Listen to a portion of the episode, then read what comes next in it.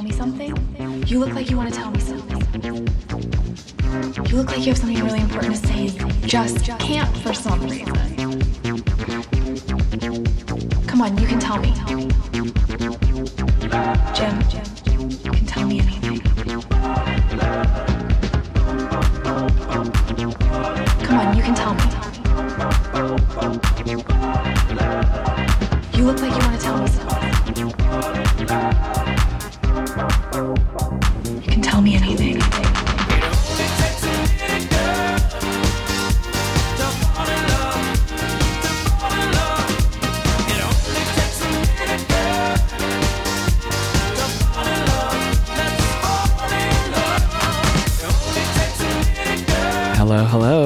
to the Private Suite podcast interview series. As always, I'm Indy Advent, and today we have a very special guest on the show. His name is Alex, and he runs a little label called Pacific Plaza Records.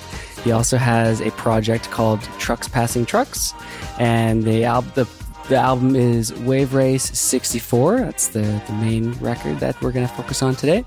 Welcome to the show, Alex. Oh my god, I'm so excited. this is so cool. I listen to every episode and I'm a huge fan of like interview podcasts, especially about like niche music stuff. So I've been a fan since like day one. Awesome. We really appreciate that. That's crazy. I don't know if I I've ever met anyone that's listened to every podcast. No one really tells me, but that's fucking cool, man. Thank Yeah. you. In my my iTunes Apple podcast app, it says the date that I finished listening to it and all of them are checked off. So That's a good feeling. it's uh Sometimes they're like you almost finish the episode and then you see that like halfway indicator and it's like, come on, I finished that. Now you got to go back in there and so I actually had to do that with the Tupperwave episode today because I realized, oh, I didn't listen to the last like 10 or 15 minutes. So I went back and listened to the end of that today, which was kind of cool. I I should like listen to it again just before I go on the show, be ready, get in the mindset. So big shout out to That's a great episode. Yeah, for sure. Check that episode out, guys, if you haven't heard it. Yeah, I'm stoked to have you on the show, man. I'm very excited. I'm. I've been a big fan of your projects for a long time. Um, super stoked that you're a big supporter of Private Suite. You actually um, distribute the magazine through Pacific Plaza Records, which is really dope. It's a partnership that's been going on for a long time, actually, ever since we started doing physicals. So that's awesome, man. You're an OG, big time OG. honestly, when I first saw the magazine, I was like pretty stoked. I had done like punk zines and fanzines when I was like younger, and that kind of stuff's like super important to like the ecosystem of like a growing or a grassroots music scene. So I, I, I looked at the digital issues and I would always read those. But when I finally found out there was going to be physicals, my first thought was like, someone needs to distribute this. Like, not everyone gets something through a Patreon. Some people don't support the Patreon or they don't know about it. And so I just like immediately messaged, I don't know if it was Twitter or on Instagram or something. And I was just like, hey, you want someone to distribute these magazines? Like, hit me up. I'll pay a wholesale cost and I'll pay for the shipping. And then I'll sell them marked up as I need to to like get them out to people. And it's been a really great partnership. Um, I've been doing it every single issue that's come out. I'm stoked for the next issue to arrive. I have my own little private suite collection in my uh, record shelves where it's just like I have a copy and a backup copy of every issue. So I love it, you know, and I get to send out like sampler CDs, buttons, stickers to all the people who order it through me. So if they go through me, they get a little extra stuff to, you know, make up for the cost. And you get a really cool magazine that you guys have worked really hard on to get into like its final print form. And I know there's been like a lot of trouble with like bindings and print shops doing we- weird stuff. So it's been pretty cool to watch it grow. And actually, I was talking to Ed recently about trying to get you guys a merch booth at Electronicon too. So that's kind of in the works right now. What? yeah.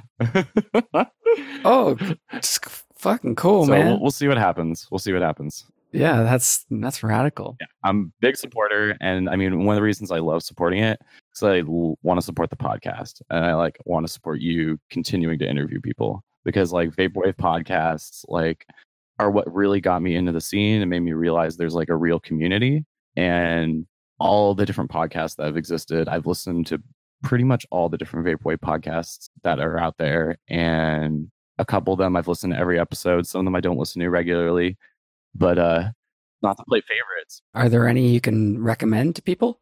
Currently, I'm like such a private suite stan right now. Yeah. I'm only a private suite. Um, but I do like listening to Future Funk monthly mixes. It's kind of like a podcast. I don't know. Um, I always think their shit's cool. But the two podcasts that got me like pretty deep into vaporwave, got me a lot of like my original recommendations for like albums to check out was the Ozcast that Ozcob used to do, and then 3D Cast. So I was like huge fans of both of those. Ozcast I kind of came to right as it was ending, and I picked up 3D Cast right as it started. So like that first season that doesn't exist on the internet anymore, You heard it. that was the season that I got into. Oh, sick. So I'd heard that whole season. Yeah. Yeah, that's why I'm a big 3D Cast stan. Dan Mason, Sterling, Encardo, like all those people, like listening to them while driving around in my car every day. Like it was like the only podcast I listened to was like a group of people hanging out. Most podcasts I listen Mhm. to are like one on one. So Sure. all those guys are super cool. That's why I've hit up a lot of those guys to do releases on my label because like they inspired me so much and I wanted to work with them. And like a lot of them have worked with me or I've like met them in person and it's pretty crazy, dude. Like even like meeting you in person was like super freaking cool. Like Same here, man. I'm really excited for LA because we're gonna have like an extra day to like hang out and like go around my stomping grounds. And uh Yo, shout, first of all, shout out to you because you're hooking me up with a place to stay on Sunday. So I appreciate that. yeah, my homies Anthony and Michaela, they're awesome. They have a cute little dog named Peg that's named after the Steely Dan song. oh, dang. Yeah. I, I'm stoked to meet them, man. Yeah. Definitely shout out to them too if they're listening. I don't know. Maybe I'll tell them to listen because it's in the beginning. they're not they're not going to listen to 3 hours. They like disco and they like dancing. We used to all do karaoke together at my old warehouse, but we'll see if they Cool. Funk night. I'm going to play some ABBA just so they come, hopefully. There you go. Yeah. No, that's uh, thanks again. Anyways, we should get to like real questions before we just end up on a tangent. that's what this show is. Haven't you? Don't you understand? I know, but we're just going to talk about all the cool stuff we're doing together and like how we're going to hang out. Yeah, people don't want to hear that. Or maybe, I don't know. You told me before you liked hearing about the little IT stuff that I talk about, like my backup system and how I do the recording and whatever. Yeah, yeah. So maybe, I don't know. we'll see. I'm, I also have my own podcast, so I'm kind of a nerd about these things. Yeah. Well, people hit me up and tell me if there's anything you don't want to hear about. If you ever feel like, you know, move up, get on with it, you know, definitely let me know because I'm just fucking giving her, as we say in Canada. Yeah, I mean, feedback's so important. Like, what's cool about like Twitter is you can get immediate feedback. So a lot of podcasts I like really like, I try to comment on their stuff, and usually it's positive things. But like, I, I as a podcaster, like, would love getting feedback. Like the couple times I've gotten emails that have either been constructive or been like really cool suggestions, have like honestly been super humbling and like made me feel like really good about what I'm doing. So giving people feedback is super important. Just like with like artists and producers, like they want feedback because it makes them feel good. You get that hit of like serotonin and you know, That's a that's a great ta- point. I want to go on that tangent right now, real quick, if you don't mind, and then we'll get into all the other stuff. But I find there's a thing in vaporwave sometimes where artists don't always get the constructive criticism that they want because people are just so stoked that they put something out and they're happy with it, right? But people they want to go that extra mile, and some people are like, "Hmm, how do I do that?" You know, am I doing that? Right? You ever? you Yeah. ever it's it's interesting. I mean, there's certain artists I talk to like personally or DM and like they'll send me new stuff they're working on or like projects they just put out and like they really want feedback and a lot of time a lot of it's like super positive because the people that I like choose to respond to and interact with usually are people who are doing things I really like. So I think there is like a tough feedback loop where we're also supportive of each other that we're only saying the supportive things and that's great and like hopefully that continues going. I think it will but also if people want to improve as producers or improve as labels or improve as podcasts they need like constructive feedback as well so when people message me being like hey i haven't gotten my tape it's been like two or three weeks like I don't take that personally. I'm like, right, I need to sit down and like do shipping soon. Like, this is something that I'm required to do as a label owner. Or if like I have a, a podcast episode coming out, like I want to make it sound as good as possible. And I want to make sure in my intro and outro, I promote the things that the guest is doing because the podcast exists to help promote them and to help give people more information and insight into their creative process and to their food preferences. So things can't be like so self directed all the time. And I think a lot of producers are just in their own head doing their own thing. And then they're like, here's my work of art. What do you all think? Mm-hmm. Yeah, don't be afraid to uh, to communicate that with people. Like you know, obviously you have to be um, mindful in your approach and you know empathetic, whatever. Don't just tear, tear it up, obviously. But if you ever feel like, hey, this could be improved or whatever, you can always message an artist. Like they want to hear that stuff. You know, just come come at it with a place from of positivity, right? Like, and uh, I'm sure people want that. Yeah, if you contact the right people, if you contact the right people, they have the free time to give you feedback. If it seems like you're coming at it from like an honest and like good-hearted perspective, and a lot of people in vaporwave have a lot of free time to do that kind of stuff, and they're very generous with their time. So if some people aren't down, that's fine. You just move on. Like there's so many people out here in the community that want to help everyone grow. Oh, big time. Yeah. Well, like I got a message the other day. I think it was on Discord. I'm just looking now. They sent me the record and they're like, yo, like, give me, you know, I, I, I like your shit, whatever. Give me an honest opinion of this. And uh, I was like, yeah, for sure. And I, you know, he was super stoked that I told him straight up. It was still good. Like, you know. Yeah, exactly. I mean, when I listened to the the Pad Chennington episode, I was thinking about it recently, and he talked about how Fiber gave him a huge list of things he needed to work on and change, and it ultimately made his record better, which is exactly what you would want as an artist, you know?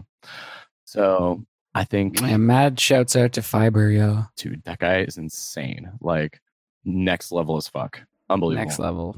Yeah, I have yeah, a couple of his tracks on like my DJ playlist, and like they're so easy to mix into. For sure. Okay, what are we talking about here? How's California? California is pretty good right now. Uh, it finally stopped being hot and it stopped being humid because I don't like humidity. I don't mind if it's hot, but it's like fall now. So I'm like pretty good on wearing shorts every day. Like I want to wear pants again. But, you know, I've been checking the weather and we're about to get our Indian summer, which I don't know if this is a thing on the East Coast or further north, but like in October, there's like this unusually warm part of the month, and it's called the Indian summer. It's like the last hurrah of summer that happens during the fall. So that's coming up soon. I check the weather a lot and uh, I listen to like a lot of weather soft while I check the weather. So perfect. Uh, how how cold does it get there, like in the winter? So I'm in Southern California, like just south of Los Angeles, and the coldest it ever really it ever really gets is like maybe it gets to like 40 Fahrenheit, but it's extremely rare for it to go below 40 Fahrenheit. And when it does, everyone's like, "Oh, that's so crazy, dude." it snowed like a couple times in Orange County. Crazy, crazy. Everybody freaks out. Bunch of car crashes and shit. If the roads get icy, people have no idea how to drive. Yeah, I've heard that. So that doesn't happen that much. That'll happen out in like the mountains, like because I'm like really close to the mountains, and then even closer to bigger mountains. So it's really easy to like get out and go see snow in the winter when it does snow. But I do a lot of hiking and I do a lot of outdoor stuff. So I kind of like being near regional parks and wilderness areas. So not so much a big city person. I kind of get that vibe from the label actually, like wilderness or like, you know, deserted island sort of.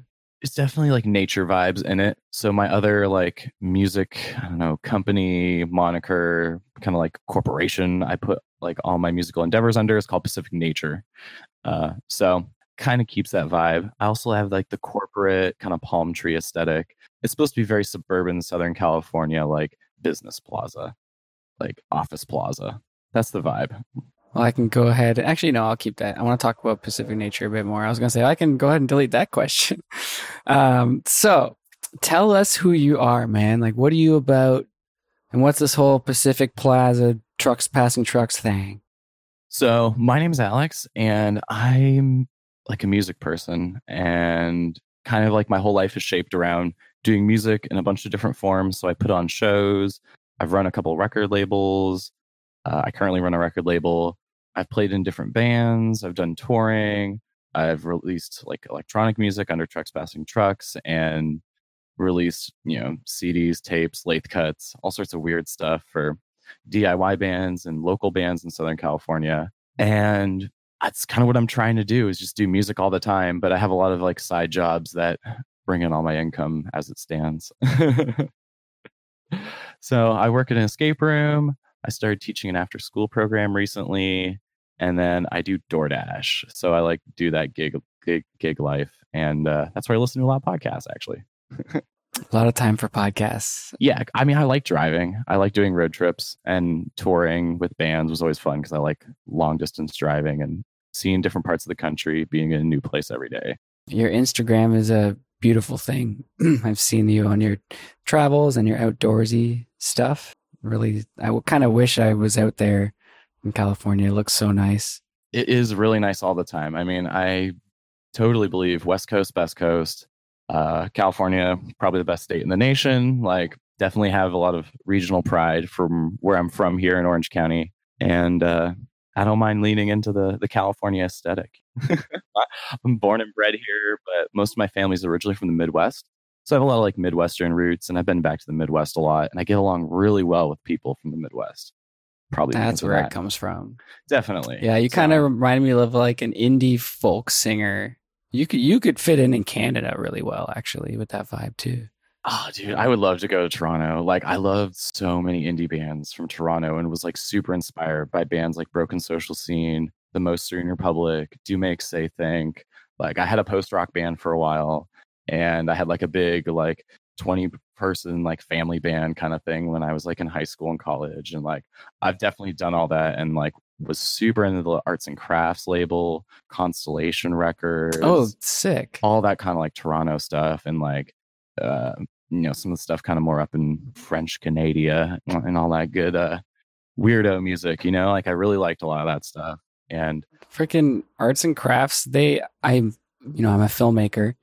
I was making a film one time and I wanted to use one of their songs, uh, one of the songs by Broken Social Scene for the end credits and the bands, they said yes, but Arts and Crafts said no. So I didn't get the master, so I couldn't use it. So I'll never forget that. Arts and Crafts like was started by guys who they were in like the major industry, but they were friends with all these indie musicians, and they were like, "Well, why don't we just run our own label instead of working for major labels?" But they also have like big distribution deals, they have licensing deals and stuff like that, which probably would have made it like prohibitive, prohibitively expensive for a small time film. Because it's like broken social scenes just so beyond that right now. Like broken social scenes way too big for that unfortunately. Maybe if it was like 2004 yeah th- this was in 2000 it was 2008 yeah. Oh peak Sorry, indie just missed it. Yeah that's like around time of like peak indie uh you would know the song too what the, what the heck song was that oh i definitely would last halloween i did a broken social scene cover band oh dang yeah that's awesome. Yeah, it's one of the earlier songs. I think it was on You Forgot It in People, maybe. Is it an instrumental song? Because it might be from Feel Good Lost. Oh, yeah. I think it is instrumental, actually. That's probably from Feel Good Lost, which was so, their technically their first oh, record. Oh, it was uh, uh Bon Home at the K- CBC. Casey Casey Oh, Casey something. Accidental. KC Accidental. Yeah, so, yeah, yeah. You want to yeah. get nerdy? Oh, fuck. You got me. You want to get nerdy? Okay, so KC Accidental was originally a project between the bassist and the guitarist Kevin Drew and Brendan Canning, and they released two albums as KC Accidental before Broken Social Scene happened. And during that time, during KC Accidental, Brendan Canning was friends with the band Len, who had that hit song "Steal My Sunshine." He introduced yeah, "Steal My Sunshine." Brendan Canning from Broken Social Scene introduced that sample to Len, who then used that sample to make the song. Brendan Canning also does dialogue in the beginning and in the middle of the song. So he got royalties on it and he used those royalties to fund future Broken Social Scene records. Fuck, that is cool, man. That's so cool that you know that yeah, too. Jesus. I, I love shit like that. And like, it's like one of those weird sample related things. So it's kind of vaporwave in a way. Like you listen to Steal My Sunshine by Len, it's a really consistent sample of a disco song. Oh, the part it's like da da da da That's like bell sort of. What is that? I don't know what the name of that sound is. I've been trying to research and find out what the name of that sound is. It's not a cowbell. There's a very specific word for it because it's on a couple different records. It's similar to a cowbell. Yeah, it's on a couple different disco records, and I can't remember what the word is the instrument. But if anybody knows, let us know. Yeah, I think it's Andrea True Connection, More, More, More that gets sampled in that song. Mm. It's one of my go-to karaoke songs, "Steal My Sunshine." So Sweet. I have yeah karaoke. big That's awesome that you do that. oh, I love karaoke. You know, it's a big thing here in Toronto. I've never done it. Yeah, I mean, uh, there's probably a lot of like Asian karaoke places in Toronto, I'd assume, because it's the same way in like parts of LA and in San Francisco, because there's like large Asian populations in certain parts of those cities. So there'll be a lot of karaoke places in like a very specific area. And uh, hmm those are really fun to hit up. Yeah, here it's like uh, there's not much karaoke culture apart from like you know Kor- Korean, or, you know Japanese, whatever Chinese, uh, which is cool. But like I don't know, I'm I, don't know anyone that wants to go, so I'm not gonna go by myself. yeah, that's the tough part. You got to like have a crew. You have to have a couple people, and all those people have to have a couple songs they know they're going to sing throughout the night that they can rely on singing. Otherwise, everyone's just like, who's going to sing? Who's going to sing? No, you take me on when we're hanging out. So the two people you're staying with, they love karaoke. They're people I did a lot of karaoke with at my warehouse when I had a warehouse venue. We would just basically throw our own karaoke nights and then just like do karaoke on the stage at my venue for no one, just for ourselves. Oh, that's fine, man. Yeah, we have a tradition where we always sing the whole B side of Abbey Road as the last song of our karaoke night. hmm So Cool. big karaoke fan. So trucks passing trucks. Tell us about that project. Whew. So I mentioned earlier that uh, I was doing a lot of touring with bands uh, at one point, and there was this one year where I was touring with this band, and I think we did like three or four tours that year. We booked them all ourselves. We had our own like vans and vehicles to do all the tours in. And by the end of the last tour, we did like a five week summer tour. It was like I was feeling really bummed out because I just been watching people play music for five weeks, but I was only on tour as like the tour manager and like merchandise person, and I had like booked the tour. So I had been getting into vaporwave through the Ozcast and like a couple different like albums I discovered through ambient music. And I basically just started trying to like mess with samples and Logic. I realized Logic wasn't that good for me to do sample based music. And I got Ableton after I came home from that tour and I had kind of just like stumbled on the Wave Race soundtrack because I was thinking about like old video games I used to play and like old video games I could use. And Wave Race was the very first N64 game I ever had. And so, Yeah, it was one of the first games, I think, right? It Yeah. was like Mario 64 and, then Wave, Race. Mhm. and they ran out of Mario 64 at Target when me and my brother scrounged up enough money to buy an N64 together. So we got Wave Race instead. Shit. And we loved it. I mean, I loved Wave Race. So you played the shit out of Wave Race, eh? hmm So Did you end up getting Mario? Yeah. Oh, yeah. We totally did. hmm But I had had like a list of names that were like could be for either songs or projects that I'd just come up with while I'd been doing like DoorDash and working other odd jobs over the last couple of years. And trucks passing trucks was one of them because whenever I drive up the five freeway between northern and southern California, you always have this phenomenon where you have a truck trying to pass another truck on a two lane highway and it screws over the entire highway Oh, fucking scary too. it's super frustrating. And so that's where the name came from. And I just had kind of like started experimenting with samples. So I came up with the project name Trucks Passing Trucks. And I had a couple random songs I put out on SoundCloud, but the first full release I did was actually the Christmas EP that's on my Bandcamp. And I had done some Christmas stuff that year because I wanted to contribute to the Contemporary Tapes Christmas compilation. And I was on that actually. That was the first release I was ever on. Oh yeah. It doesn't exist anymore, eh? I'm working on that actually. I'm gonna try and bring that back and reissue it. Oh, oh fuck. Seriously? I got a digital copy of it. I actually have the original tape because I bought it secondhand off someone. And the next step of the process is to contact all the artists that were involved. Some of them have already given me permission. Uh, some of them I haven't reached out to yet. I'm so crazy busy right now. It's just something on my list I haven't done yet, but I have a couple months to do it. So Dude, you you are the fucking best. there's gonna be a lot of exclusive info in this interview, and I'm gonna give you some exclusive tracks to play at the end. Yeah. Dude, seriously? Like I was talking about that. I was talking about that like a month ago with a bunch of people. I was like, dude, where the fuck is this album? Where can I get it? Like we searched and like we could not find it. I think I think we found somebody. I so I was trying to search it too, and I couldn't find it by searching as well. And I've gotten pretty good at like internet archaeology, so to speak, and finding old releases, zips, and RARs and stuff. I got in contact with Sonicon, and big shouts out to Sonicon. They hooked me up with a digital version. So fucking right. Sonicon. They gave me permission as well. So big shouts out to them. Fucking right. I, I love your music, Sonicon. I got your tapes. Let's do a podcast. Mm-hmm. the serious. Dude, that's huge. Like, I don't know if people realize that is insane news. Yeah, I'm gonna that's corner the market on crazy. Vaporwave Christmas this year. yeah, really. Well, I love that Vaporwave Christmas album. Like, you had people, sub- like you were saying, people submit songs mm-hmm. to that, right? Yeah, I did one last year because I love Christmas music. So I've done my own personal Christmas release almost every year for the last like eight or nine years now. But back in the past, it was always as like my folk projects or like soft rock projects or like band stuff. And then finally, I guess it'd be two years ago, I did the Vaporwave Christmas one. And then a year later, Pad Chennington used the music from it in his video. So now I'm thinking a year after that, like, might as well just reissue like a tape and mini CD version because I like making cool products for my own music. And it will be really nice and it'll be fun. I have the original uh like wrapping paper I used to make the album art for my EP. So gonna rescan things and remaster the album art for tape and all that kind of cool stuff because I love putting a lot of like hands-on work and like my own graphic design and design work into my releases. That's what like really attracted me to doing vaporwave and deciding to start a label because I had so oh, and much, they look so good, bro. Yeah, and I had like so much fun doing my trucks passing trucks release that I was just like, I can do this for other artists. Like I have these skills already because I've run a couple different record labels in the past.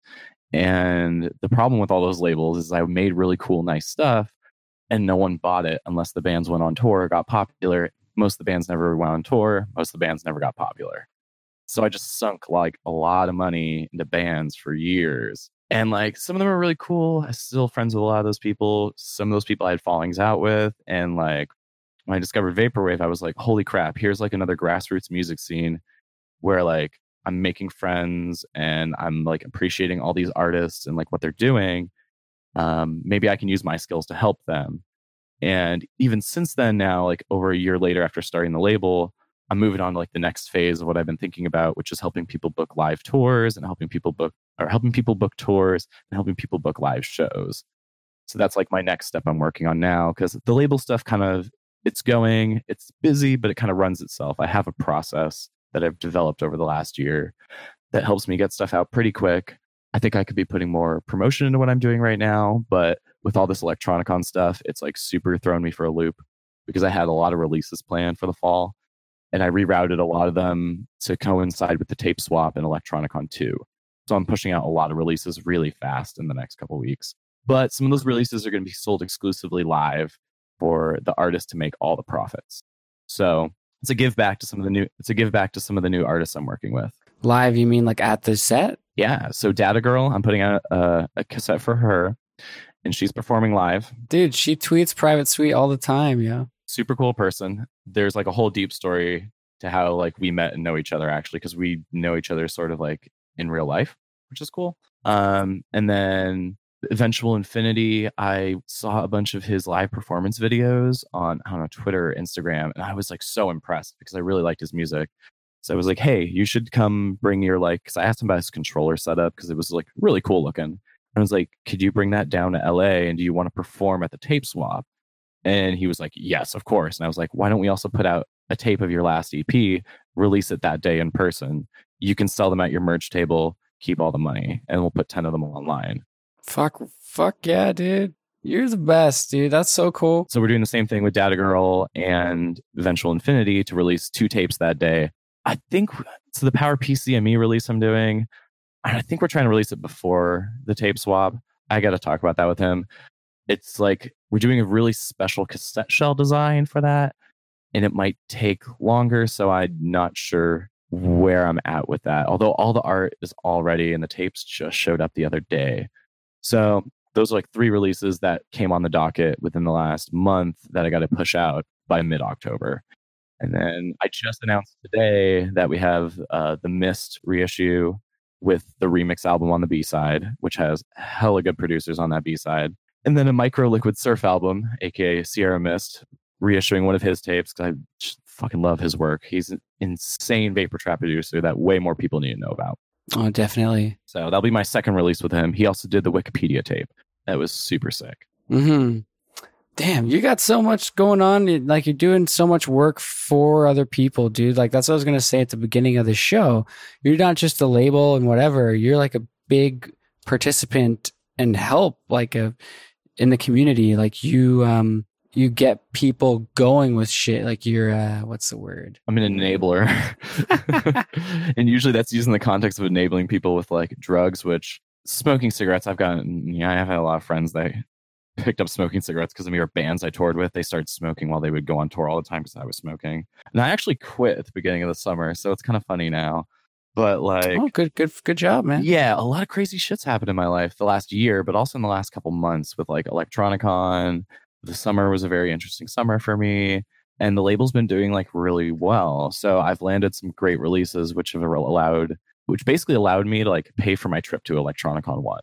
And then I worked really hard to like support Mike on the tape swap. Like it wasn't me bottom lining everything. It was definitely Mike from Video Punks. But any way I could help with promotion, with organizing things. I got Private Suite involved. I brought in a couple different vendors and live performers like the Pocari Sweat guys.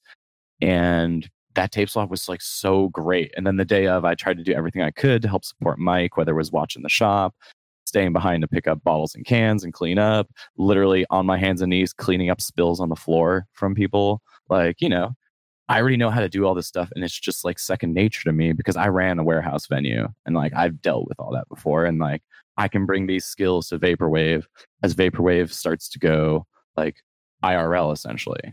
So I, that's what I'm here for and like seeing all the things at Electronicon like made me think like this is like something like viable to put a lot of energy into because it will come back to me. And the label itself, I split profits 50-50 on every release with the artists those profits paid for my trip to Electronicon. I essentially took a business trip and then people bought out almost everything I brought to the tape swap, which was just like unbelievable. Wow. And so I'm like hoping I can transition more into doing music and creative stuff instead of doing DoorDash and working two or three jobs all the time. And that's something I've been trying to work on all year where uh, I pay myself for doing things. I don't just do everything for free anymore. Like I spent years doing so much for free, doing things for really cheap, trying to grow like our local music scene here. And it just like it was disappointing in a lot of ways. I got screwed over by a number of people. Like I raised ten thousand dollars to open up like a youth oriented and run like music venue and art space. And this dude like took over the nonprofit and pretty much just like ruined it for everyone and then got shut down by the city. you know, and like spent years booking shows to like make that collective happen. We got nonprofit status, like everything. And then like one person essentially ruined it all. And I like woke up one day and I couldn't access like the nonprofit's emails and the nonprofit documents anymore. And I was like, well, I see how this is going. like, cool. Jesus, man. So I've always operated really independently because I've been screwed over by a number of different people. I've put out 500 copies of a vinyl record and sold like 30 of them. Like I've been in those positions before.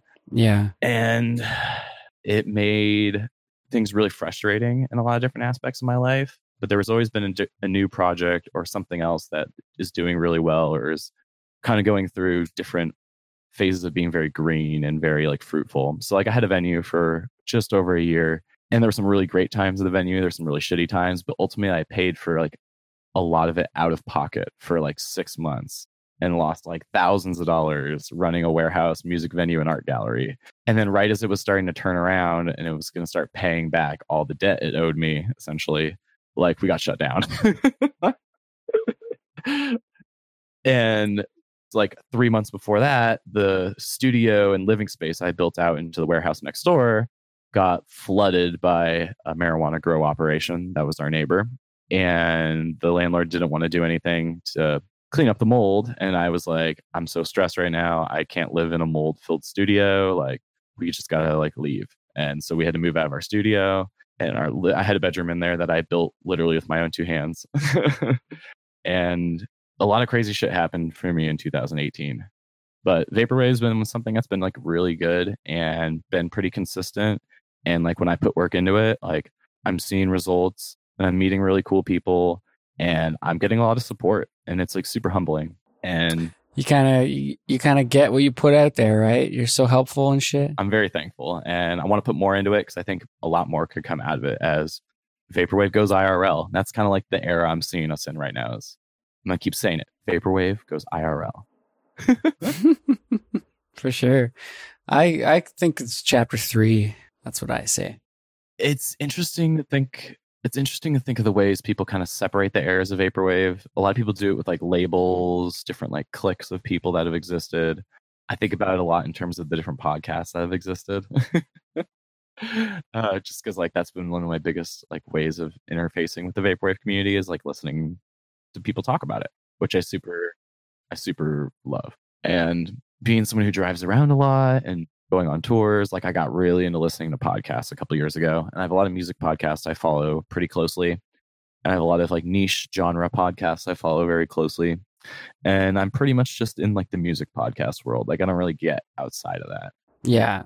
It's, uh, there's a lot of podcasts out there, man. It's crazy that you uh, are able to, you know, like you say, you kind of comment and shit when you have tips or, you know, commentary, whatever. Uh, you kind of participate a lot in whatever it is you do, vaporwave or these other things. You're, like I was saying, your Instagram, there's so much stuff on there with you and other bands, and you were talking about record labels and stuff. Oh, yeah. Yeah, you're definitely into music, It sounds like. That's my life, dude. I mean, yeah.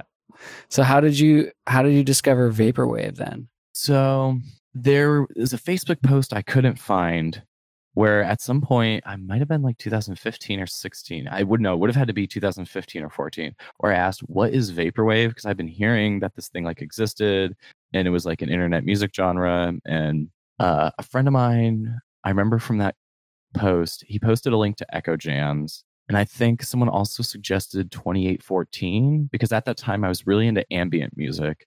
And the warehouse I was living in, uh, I met those guys in a practice space where we would kind of have like jam bands and like noise projects and we do like experimental music shows with like ambient performers and improvised stuff. So i was like really into like a lot of ambient and improvised music and i kind of dovetailed into vaporwave through that especially with like 2814 and then people kind of showed me some of like the hallmarks of vaporwave like macintosh plus and uh blank banshee and then I was looking at my Bandcamp wish list recently because that is like the biggest clues to what like I was getting into or what got me into it. Because I started using the Bandcamp app like, maybe a year before I got into Vaporwave. I started using it a lot to follow bands. And I'm scrolling back right now. I have like a thousand things on my wish list. So this is to be rough. Okay, here we go. Mm, you're right. US Golf 95. Yeah. Oh yeah. So I like nice. I really like the early US golf stuff. Cobalt Road, Virtual 420 by uh 240p. I remember I got into business casual pretty early. I really liked a lot of stuff on business casual because it was dovetailing with disco music and like French house. And I really got into like 70s American disco when I was in college. And I used to like try and dig for like the deep records on like sometimes well-known labels, sometimes unknown labels. I was really into a lot of those like reissue labels, like Numero Group that were putting out stuff, and I got really into Caribbean music and other sorts like funky and groovy 70s stuff. And I had a disco band at one point, actually, a disco cover band that we played in 2010 and 11. And so all these things were kind of like playing into vaporwave and they were all like influences and stuff that was being sampled and it like super caught my attention and i just started like getting deeper and deeper into it. I definitely found the ozcast in those early days and i got a lot of recommendations from stuff he talked about and looked into a lot of the artists he was interviewing kind of found out about a lot of like the legendary releases and like big hallmarks. And then i think around that same time i was kind of like asking what is vaporwave and learning about vaporwave uh, from random friends on facebook. I talked to Reverb Light. I don't know if people remember Reverb Light. He was like an OG during the SPF 420 days and has one of the like early releases on Business Casual. So I tour managed his post rock band, and we talked about vaporwave a lot. Um, this would have been 2018. We talked about it a lot, and I kind of updated him on the scene. It was very interesting. But back in 2016, he was kind of telling me stuff about how it started with like Vektroid and people in Tiny Chat and people in like these different online uh, forums and chat rooms making tracks for each other and essentially DJing for each other and kind of explain like the political sort of political stuff there how some of it was true some of it wasn't true some of it was pure just like experimentation and weirdness. But a lot of those people had kind of similar left leaning values i would say or progressive leaning values and like experimental and avant-garde values musically and i was like okay cool like i'm totally like i totally get this i'm like on this train i started just discovering tons of releases listening to the 3d cast when that was around and getting just like super into all sorts of different artists. And when I came home from that tour that I was talking about in 2017, I was already listening to a lot of Vaporwave. I had already started listening to the podcasts and I just started making it. and it was like a creative outlet for me when I really like had nothing going on musically. Like my band wasn't playing much. I hadn't released anything of my own in like years. I'd been working for all these other people and trying to help all these other people in our local music scene. And a lot of it ultimately didn't pan out. So I got into vaporwave, and then I was making tracks around the time I started making tracks, and then I made the Wave Race albums when I opened my music venue. so I like had opened my music venue, and I was like starting to make and release music, and I've kind of wait. so you have you have a music venue that you you own? No, I had one. What? I opened okay. up a music venue at the end of 2017, and it closed at the beginning of 2019. And my studio got moved into the venue for a while but uh, I just uh, kind of been like full full bore vaporwave and like super deep in the community, participating, making music, releasing music since like uh, basically end of 2017. Mm-hmm. And yeah, I didn't think I would shift into it as hard as I did. Like I'm still into metal and drum and bass and whatever, like here and there, other music. Like I, I listen to other music, but most of the things I do with my time are always vaporwave related yeah, it's increasingly becoming like that for me. I mean, when I ran the venue, I would like spin, I would like spin vaporwave records in between bands, which was always really fun because like I've been collecting a lot of vinyl, and actually recently I just kind of came to terms with the fact that I am a collector and I'm spending a lot of money buying stuff. That I'm buying secondhand things like at prices that are good because I know what they're worth. But then it's like, oh man, I know what the shit's worth now, and I like think about that. Like, damn it, it got me. I just got a cat corp tape off someone for a really good deal. and I'm trying to collect more cat corp stuff because he was one of the original artists I got into. Uh, the Tuesday out or sorry, the News at Eleven album. So it's Tuesday on the Spine. I'm looking at it right now. Uh, that was like super inspirational for me. I was like, holy crap! Like the conceptualness of some of these vaporwave things is literally next fucking level. Like that album is so next level as cultural commentary. Like it's insane. Like me and a couple friends listen to that album every year on 9-11 now for the past, I would guess, two or three years. And we just talk about it because we all live through it. And like it's crazy the way it get that album gets me to think and reflect on like my childhood and like pol- pol- the politics of the contemporary era, you know. Uh, Definitely. So stuff like that like super drew me in. There's certain albums I still listen to like all the time that were like discovered in my like early days like uh, the Cobalt Road Stack Overflow uh, Biospheres album. Freaking love that album. I listen to that when I drive through the desert all the time. Like, oh. And like a lot of Dan Mason stuff. I've been a big fan of Dan Mason for a long time. Dan Mason, luckily, has never called the cops on me yet, but he's threatened it a lot. A lot of threats from Dan Mason. Oh, he'll he'll be here tonight, I'm sure. Yeah, I mean, I'm worried. He's coming to California, and uh, he could call the cops on me. And the only good thing is that weed is legal out here, so he, he's got no no recourse there. Yeah. By the way, that was uh, Alex's joke. Everybody, the Dan Mason calling the cops. Shout out to you, Alex. Thank you. it's actually Dan Mason's joke. So Dan Mason used to say that on the 3D cast all the time. I just like kept Dan Mason's Dan Mason joke going for I guess a couple years now at this point. I don't know how he feels about that, but like I brought it up in person and he played along, so that's cool. But oh, I, for sure. but I also pulled a chair out from under him at the tape swap, and he didn't realize it, and he fell on the floor, and I felt really bad. So I think he might hate me. oh, fuck. It was supposed to be a joke. I totally thought he realized I was doing that to him because we had just been talking about putting the chair away. So sorry, Dan. Yeah. That's why I won't friend him on Facebook. I know it's gonna be awkward. All good, yeah. Dude, I've become friends with so many people on Facebook since Electronicon. It's like Yeah. very overwhelming, honestly. Because I already have Yeah. like 2,000 Facebook friends from like doing music stuff and from working with touring Mhm. bands. And uh, And you actually know them out all. of control. Well, I've met most of them. There's a lot of people who add you just because they want you to book them in the future, and then I realize that's what they want, and I unfriend them. Mm, true, yeah. I I do unfriend and unfollow people a lot actually, and I just have to like I got to regulate my social media stuff. It's a wild world out there, and I grew up alongside of it, like token millennial in the house right here, and I grew up alongside of it, and I try to keep it as private but also accessible as I can. And there's just some people I don't want to deal with, especially if it's like people who are underage. I worry about that unless it's like dealing with them in a show or business context where like their parents are there. Like we would have kids who were like 15 or 16 play my venue, but for the most part, their parents were always there. And I was like, cool, this makes me feel a lot better. But Yeah. there's a lot of underage kids that would come to like shows I was doing, and the nonprofit I was part of worked with a lot of underage kids in bands and like drew an all ages crowd. I've been a very big proponent of all ages and accessibility when it comes to music and art. And nice. you know, I just I gotta like be careful about my private life because there's some weirdos in vaporwave and there's some really cool people and I'm trying to meet the really cool people. Gotta watch out. I mean, there are people who have like that DIY grassroots background, whether it's from being in punk music or being in other music scenes. And those are the people I really like meeting because usually they're very motivated, like I am, to make things happen. And they want to work on projects and talk about projects they're working on. And they want to participate and they want to be a part of something and contribute to it. And so those are the people I gravitate towards, people like you, you know? For sure, man. Like minded people, right?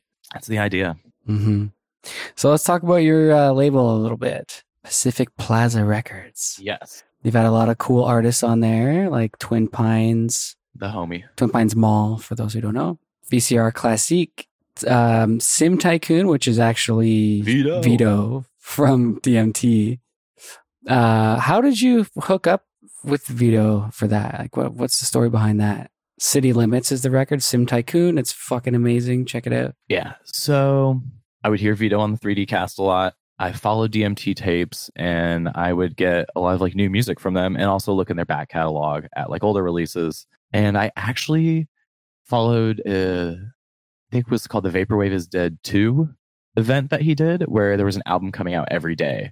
And that was a summer where I was working and doing a lot of DoorDash and doing a lot of driving to shows. And I would I think I was on tour for part of it. So I listened to a lot of those releases and I was keeping up like almost every day with the new stuff that was coming out. And I found a lot of new artists through there. That's actually where I found VCR Classique. So I hit up Vito and I was like, hey, would you be interested in releasing uh, something that's less than 22 minutes that can fit on a, a three inch mini CD on my new label I'm doing?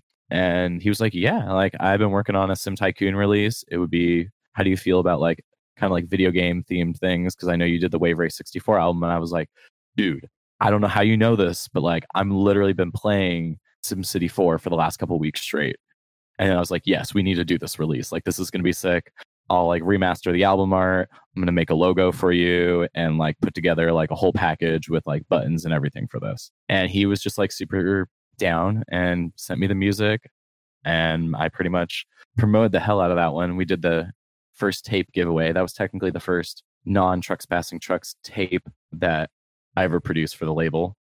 But uh I think Blashy is the only person who has a copy of that giveaway version, which has special art that's a little bit different than the reissue we just did a month ago. So we're going to do another project together, and Vito's working on it right now. So that'll be coming out this winter. Ooh, cool. I mean, I try and treat my artists right, and I think Vito really appreciated that, which you know makes me very happy, obviously. But you know, all the artists, I send them a little bundle of buttons, so they have some to give out to their friends or their family or whatever they want to do with them. I send them a bunch of extra stickers. I send them a couple copies of their release, depending on the format.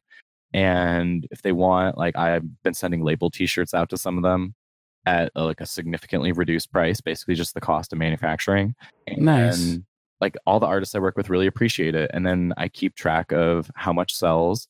And once we make back the manufacturing cost, all the profits after that are split 50 50. And I've sent a lot of people like real ass money, like not just giving them a free copy of their tape or whatever. Like that, they get automatically. That doesn't even count against their profits. Like I just send that, pay for the cost of all of that because artists deserve it. And then, you know, sometimes a week later, sometimes a couple months later, I send them money on PayPal. Like I'm the first person who ever paid Tupperwave. what? Yeah, go figure, right? I mean, I'm sure. Cr- I'm sure in the last month with some of those releases that came out, like you know, my pet flamingo and other people probably paid him. But a lot of artists only get free copies of their tapes. They don't ever see residual profit from their releases, and I think that's kind of a problem because it just makes less incentive for artists to release on labels. And essentially, as a label, if you're just stealing all the profits, well, okay, I won't say stealing all the profits. If it takes all the profits to pay for making it, maybe you're making something inefficiently. So I do all my stuff in house to get the best prices on things. I have a local print shop I work with who gives me great deals because I'm a super consistent customer that sends them stuff every week. And I send them stuff for other non vaporwave things too, which you know helps in getting my prices down. But I dub I make all my master tapes here. Um, I have another friend who runs a ska and hardcore label and he has a, a, stereo duplicator that we bought together and we try and maintain it together and when we have problems we fix them and so we duplicate all of our tapes high speed and stereo and it keeps the costs really low. So i have more profits left over to split with my artists and so the artists get paid more money. And so like if an artist sells out like 25 a run of 25 tapes with me they will get a paypal payment as well as getting copies of it themselves. And like i definitely believe in treating people right. Sometimes it, if stuff doesn't sell well, like it takes a while to pay the manufacturing cost off. Uh, at the very very beginning of the label, I thought mini or three inch mini CDs were going to sell a lot better than they did, so I made like way too many copies of the first couple releases, which I feel kind of dumb about. But as I've done tape versions of those, I've been able to pay people like VCR Classique. I've paid that guy uh, as well. You know, like uh, no one knows who VHS Jazz is, but I paid VHS Jazz as well. I do. I was surprised how well that sold. Yeah, why? Because uh, they wanted to remain anonymous. So I didn't know if people would find that much interest in it. The tape looks amazing. But yeah, the artwork looks really good. I got like a lot of times when I work with an artist, I try and get their original source material and I essentially remaster it myself because most people design their art for being on a computer screen, which is displayed RGB, red, green, blue. When you're printing stuff on like nice cardstock, it prints in CYMK, because those are the constituent parts that make up all the colors on the spectrum. So I have to like convert profiles and redo colors on certain things. I'll redo the text to look nicer so it's like vectored and it doesn't look all pixelated. And I just try and make everything look really nice. You know, like that's what I care about. Like that's one of the things that inspired me to start the label is that when I did my own release, I put so much like cool handmade work and details into it, like designing the the tape spines and like doing obi strips or making the buttons and designing a button out of pieces of the album artwork or uh, in the case of city limits i literally made a version of the simcity 4 logo that said sim tycoon sm and it looked fucking tight oh how did you get into making the, your pen your buttons like you've been doing that for fucking ever. Yeah, I think I bought my button maker. Mm, I want to say 2012 or 13 basically when i was in bands in college and high school we would always pay other people to make buttons and back in those days it was like tw- the punk price was 20 bucks for a 100 button and we could just like you know message someone on myspace and then they would send it to us. And eventually i was just like you know i want to be able to make buttons. A because i love buttons. B because like paying someone else to do something i could be doing myself or be getting paid to do for other people is what I want to do. So I had a little side hustle. And so I started designing buttons for local bands and making them buttons. I'd make them for my own record label. I'd make them for my zines. I made them for the Pacific Nature Records when I had that. When I had another label called DIY for Life Records, I made buttons for that. And then I'll make them for like local artists um, who want to have their art in button form and just have little things to give away or make a little two or three pack to sell for a couple bucks and I've just continued doing them forever. I give buttons for free at people. Uh, I give but free buttons to people who come to my shows when they come to the different shows I do around Southern California. And every order from Pacific Plaza usually gets a free button, and every release has a exclusive button for it. Damn, man, you must a lot of be buttons. fucking honestly. sleeping in buttons, swimming in. I buy them in quantities. I buy my parts in quantities of thousands. So you know, yeah, I can imagine so. yeah. Every once in a while, I run out, and it's like, oh, I got to go buy two thousand more parts now and get them shipped here, and then you know, hopefully get some big orders, or might be just me giving away a thousand buttons via the label. But I, I do manuf- I do count the cost of making the buttons and the manufacturing of the tapes. So that does count in like the spreadsheets I have because I make spreadsheets for every release for how much all the constituent parts cost.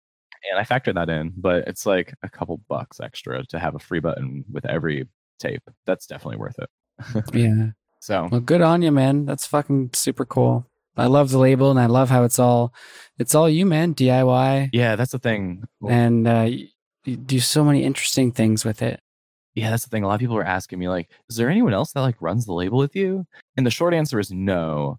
The longer answer is I'm essentially like a production manager for the label. Like I'm buying the tapes, making sure they get manufactured, doing quality control on my master tape. But I outsource a lot of things to different people that can do it cheaply and efficiently. And then there's certain things I do myself that help keep costs down. So I send my prints to a print shop that's a locally owned print shop here in Orange County takes them a couple days to get it back to me. I have I do all my stuff on really big sheets of paper, so I can do a lot of like J cards on one sheet of paper, or I can print like twelve stickers on one sheet of paper for the tapes.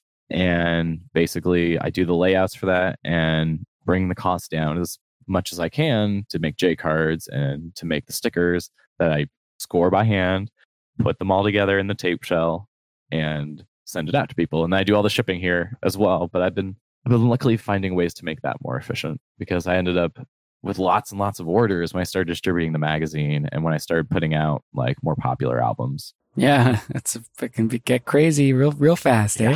when you get like 25 private suite orders on top of you just had to run a 25 tape sellout and a couple people bought mini CDs as well. Like, okay, I got like 50 things sitting in the queue here. Time to start shipping. yeah, I get that blood pumping. Time to work. yeah, and just sit down, hammer it all out, tape up all the packages, package them very nicely. I try to put cardboard stiffener in every package, whether it's a tape, a mini CD, or whatever. I put cardboard stiffeners in it. Try and wrap it in bubble wrap as well. Then the actual mailers themselves are also bubble wrapped. I try and reuse the little extra parts of the stickers. I reuse the extra parts of the stickers to decorate the package, so it kind of looks a little special. And uh, I actually have some. I have a new thing I'm adding to upcoming orders that I, uh, I guess I kind of stole from a podcast. There's a podcast called Other Labels, and the guy just interviews people who run record labels. And one of the labels was talking about how when they send out orders, they put a little business card in there that has a download code for a different release on the label. And I was like, oh shit, that's genius. Like, how did I not think of that? Like, I have so many Bandcamp download codes and I can't get them all out of there and I can't use all these free downloads. So why not put them in packages for people who are buying stuff to get some extra free downloads? And then I have a select amount of cards that also have a discount code on them. So next time you buy something, you can use the discount code. So I'm trying to give those to people who buy stuff a lot because they're paying shipping a lot. And so essentially a discount code will cover most of the shipping if you're like domestic and you're just buying one tape. That's the goal. Fuck yeah, man. That's super cool. I never heard of that. just want to give back. And I also have, well, yeah, I'll just say it now. I guess there's a discount code in Private Suite magazine as well. If you find our ad in the, mo- in the most recent issue, we got a special Private Suite discount. So for all you Private Suite listeners, now you can all go find it because it's in the digital version as well. So whatever. But I've been thinking a lot about Careful now. I know, but I've been thinking a lot about the economics of vaporwave recently, and a lot of things are very expensive, and I've kind of realized why. And a lot of it is due to the way people manufacture things and the way they Yeah. distribute things. And so I come from a world where tapes were always five dollars. Like a full album was like five dollars from a punk band, and the tapes would look nice. I would make nice tapes when I was like doing stuff with punk bands, and I would even make runs of a hundred using a professional duplicator here in Los Angeles who would do pad printing on the tapes and stuff, and they'd be super loud, super high quality, and full double sided album artwork, and it would cost like 170 bucks for 100 tapes. Like that is what most indie labels and DIY labels were kind of assuming when they're like, getting large runs of tapes done. Like the more mm-hmm. tapes you do, the cheaper they should be. That's why a label like Crash Symbols can do 400 luxury elite tapes and they're six bucks each. Like maybe people in Vaporwave need to actually start considering that. And maybe you don't do 30 tapes through duplication.ca because the cost per tape is going to be really high. And that puts a lot of risk on the release. You know, if the release doesn't sell well, then you lose out on a lot of money and you pay for all those tapes. Yeah. They're just sitting on the shelf. But Damn, that's a you- good call. But yo. if you lower the price to lower than seven dollars, maybe you're not making enough money to pay for all the tapes because Bandcamp takes ten percent, PayPal takes a little bit as well for processing fees. Like you're all like if someone uses a discount code, they're already taking ten or fifteen percent off the top. That Bandcamp's also going to take ten percent on, and PayPal's going to take a little bit on as well. So it actually doesn't leave the label with a lot of money. And so I understand why some labels like can't pay artists even if they're doing professionally duplicated tapes because the runs are so short. And we know there are very popular albums out there that can be done on larger runs of tapes. And hopefully that keeps happening. I love the luxury elite tape I just got from Crash Symbols. It's really nice. It's even shrink wrapped, you know? And they also did the same thing where they had a code card that had two other albums I could download. I went and downloaded them. I wish I could have seen what they were because I don't think I really enjoy them. But I thought it was really cool that they did that. And they also signed it.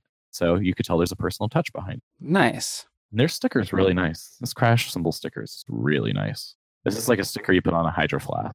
Yeah, it's like the white and black blob. Yeah. Thing. And the material is just like thick and it looks waterproof. Material is good, man. Woo.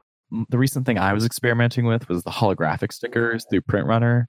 And I think my holographic stickers look really cool. I wish the holographic part was bigger, but I don't know if they're waterproof, which is kind of a bummer. And when you're giving stuff away for free, you just got to like weigh the cost of how much it is versus how cool it is. And in this case, doing as many stickers as I did was worth it. But to send out like really nice quality stickers isn't cheap, you know? And like labels like Geometric Lullaby that send out tarot cards and stuff as well, like that costs money. So like I know why like Geometric Lullaby stuff costs a little bit more, but also they put a lot of really high quality work into what they're making. So that's worth it. But then you see some labels selling stuff for like ten dollars where it's like you could have had someone manufacture that and if you did 100 instead of 50 it would have been half as much to get them manufactured so maybe you could have brought the price of the tape down and more people would have bought it There's a tape on. Uh, do you know Neo Motel? i was looking at some of their stuff recently that new cassette album has a banger i like Yeah, it's really nice, but fuck, is it, they're so expensive, Neo Motel, and they just. aren't they in oklahoma like Uh, yeah, I think so. But getting stuff made in the us isn't that expensive yeah, yeah, exactly. it's just expensive when you do like 10 to 15 copies like when i buy blank tapes it is it's expensive to buy less than 25 copies that's why my minimum run is 25 because you get a nice discount when you buy 25 blank tapes from most places actually because like that's what they tend to be manufactured in bundles of and shipped in bundles of so i always start everyone out with 25 Right. Yeah, I think they start were 50 or 75. I don't remember, but it's a nice looking tape. But and all, so are all their tapes, but they're just so expensive, and I don't see why. Like it's so weird. i mean if you're splitting profits with an artist, you need to charge more so there's more profits on your tapes. I mean, I get that. And I get some people want to be paid for their time and some people want to make money off it. And honestly, like I see this as a viable thing that can give me a couple hundred extra dollars every month if I'm selling 100 tapes every month. And all my artists are going to get paid as well. And the label's kind of paying for itself right now. We haven't had too many flops since we started doing cassettes. Before I was doing cassettes, I wasn't selling much at all, honestly, besides my own release. That's probably because it was on cassette. But I did sell a lot of mini CDs of Wave Race as well. And the DVDs and the VHSs. I did like every format I could. And there's actually still more formats I want to do that I think I probably will do for its two year anniversary. Because like I love I love making things. So I found someone that can make me mini discs in America. And I think I might do a mini disc version. And then I kind of want to try and use Qrates and do a vinyl version because I've never released vinyl in the vaporwave world. I did a eight inch lathe cut of it. That's like out of 15. I had a friend who was running a lathe cut business. So they made me like 15 lathe cuts of the Wave Race album. And I sold, uh, well, they're all sold out, obviously, at this point. But I don't know how many copies I even have lying around because I didn't think there was going to be that much interest. And I had gotten the lathe cuts made before the album came out. So once the album came out and did really well, I was like, oh shit, these lathes will probably like sell really fast. So I'm going to make sure I don't put them all up for sale, and then some of them are like wonky or don't play because I can't get more made. Like that was a one and done thing. Like that person doesn't run a lathe cut company anymore. and it was on an eight inch, a square eight inch. oh wow, square. Yes. Whew, that's Yeah. cool though. So I don't know. I love weird formats and growing up in like the DIY punk scene and touring in like folk punk bands when I was like a teenager and in college, a lot of people would do weird formats as well as like weird packaging. So like I have some CDRs that are like packaged with like string and like pieces of wood and stuff and like all sorts of crazy things like in hand sewn cases. Like I have tons of weird physical formats and weird like packaging stuff. I had like tried to do like a weird packaging only experimental music label with a friend and we were like recording and producing everything out of our warehouse but it never really took off he got a graphic design job in la and kind of pieced out and i got busy with running my venue and so i think there's some like evidence of it online but i had done a couple really weird formats including a mini cd that was packaged in a box with a uh, packet of like herbs that like had different aromas for healing. and then we did like a music video that our friend Astro Violet made with some liquid light projections. And yeah, we were like doing lots of weird stuff, but it never went anywhere and we had no community around it. And we were kind of just isolated weirdos in the suburbs doing experimental and ambient music together. And eventually that kind of like dovetailed in Vaporwave. I actually wanted to use that label name for my Vaporwave label. And the guy was like, nah, I just want to put that whole thing to rest, like delete it and stuff. And I was like, nah, that's fine by me, whatever. Like, sure. But yeah, I mean, I put out a triple cassette album once for me and my friend James. We had a uh, improvised guitar project uh, where we do field recordings and then we would do improvised guitar music to those field recordings. And it would all be recorded on like four track cassette decks. So it was all analog. And then we would like mess with like the bead to slow it down. And then we'd re record it to another cassette deck and stuff like that. And we play it at different speeds and play stuff backwards and like mess around with it.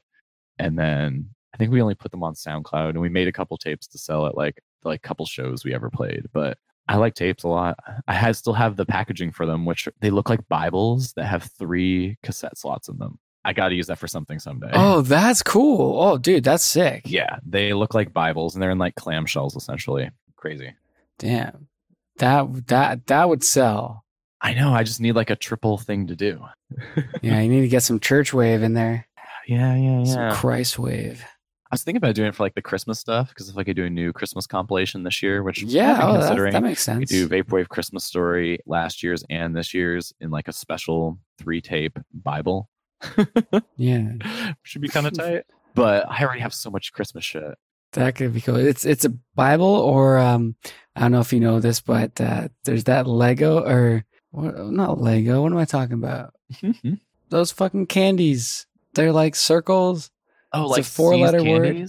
No, what the hell? How do I not know this? It's like the circle. They have like a butterscotch one. They come in like a ring. Fuck, They this come is in a ring. out.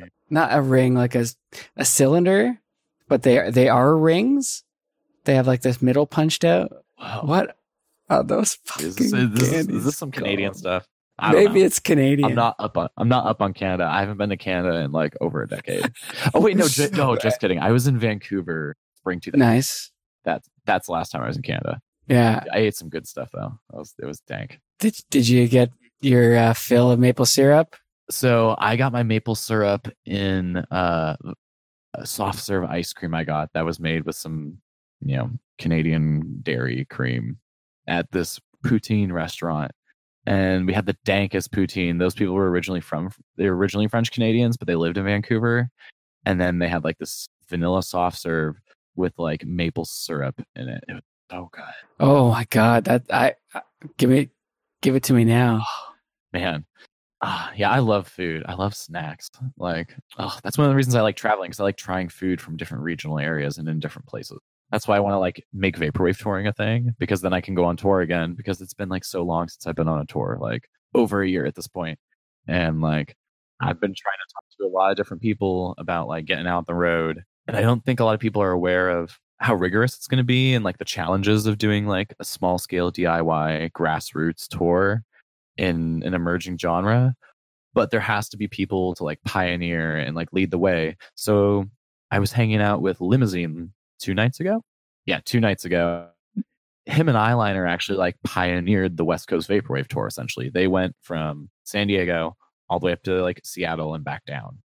And it was a little tough. I don't think they made much money from it, but like they pulled it off. And a lot of people are talking about like, I want to play live, I want to tour. It's like it's not as easy as you think. You need people who have experience. Like David, who is a limousine, and Luke, who's eyeliner, like they both had some experience with like grassroots music scenes and like playing weird venues and playing bars and playing small venues.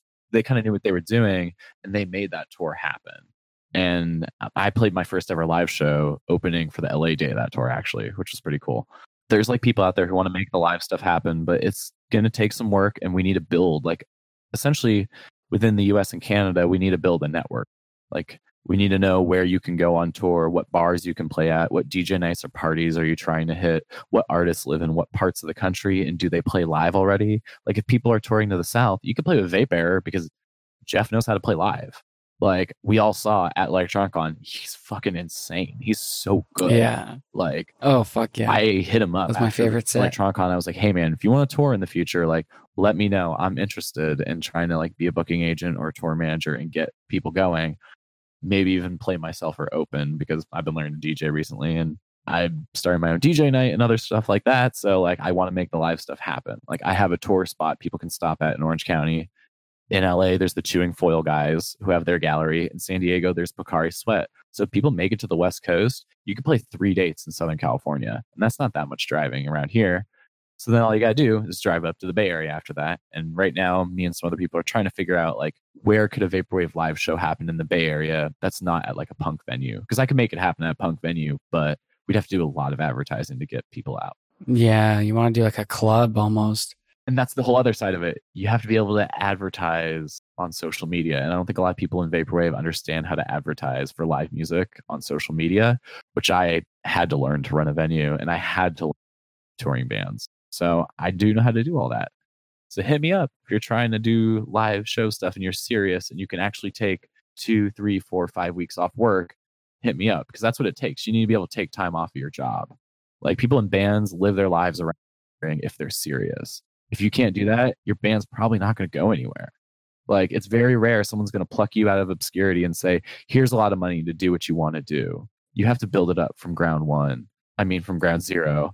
Like I think a lot of producers don't get that as well, and they get kind of like bummed out. Like, well, why don't people like my stuff? Why am I not as popular as X, Y, and Z person? And it's just you have to like build from the grassroots, and you have to retain those people that you're building with. Like I keep the Trucks Passing Trucks Bandcamp channel going by interacting with my fans through uh, email blasts and messages on the Bandcamp app.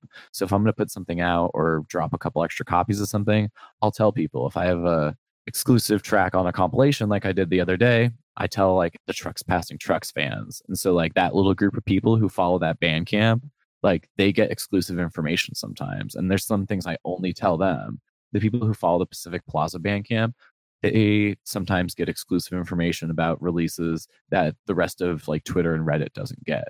And like I'm very aware that like you're making a fan base through Bandcamp because Bandcamp is just like the central hub of Vaporwave. Like let's be real. You know? Yo, that's true. You you provide a lot of information in those newsletters or whatever yeah. you want to call them. And I try not to spam them too much and I try to make it so there's like something significant or special about it.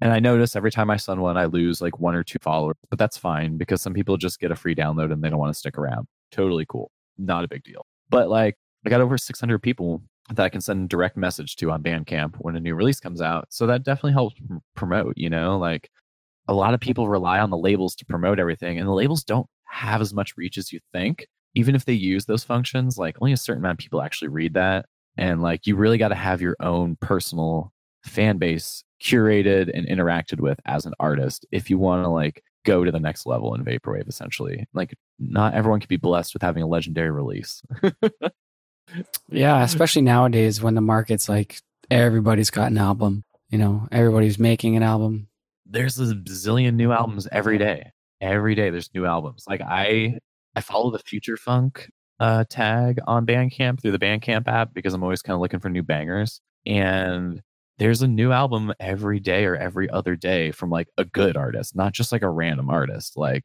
a good artist and someone that's usually sold a lot of tapes or vinyl because that's what floats to the top. The more sales you make, the higher you are in the chart. For sure. That's how pri- that's how trucks passing trucks got Like it or not. charts.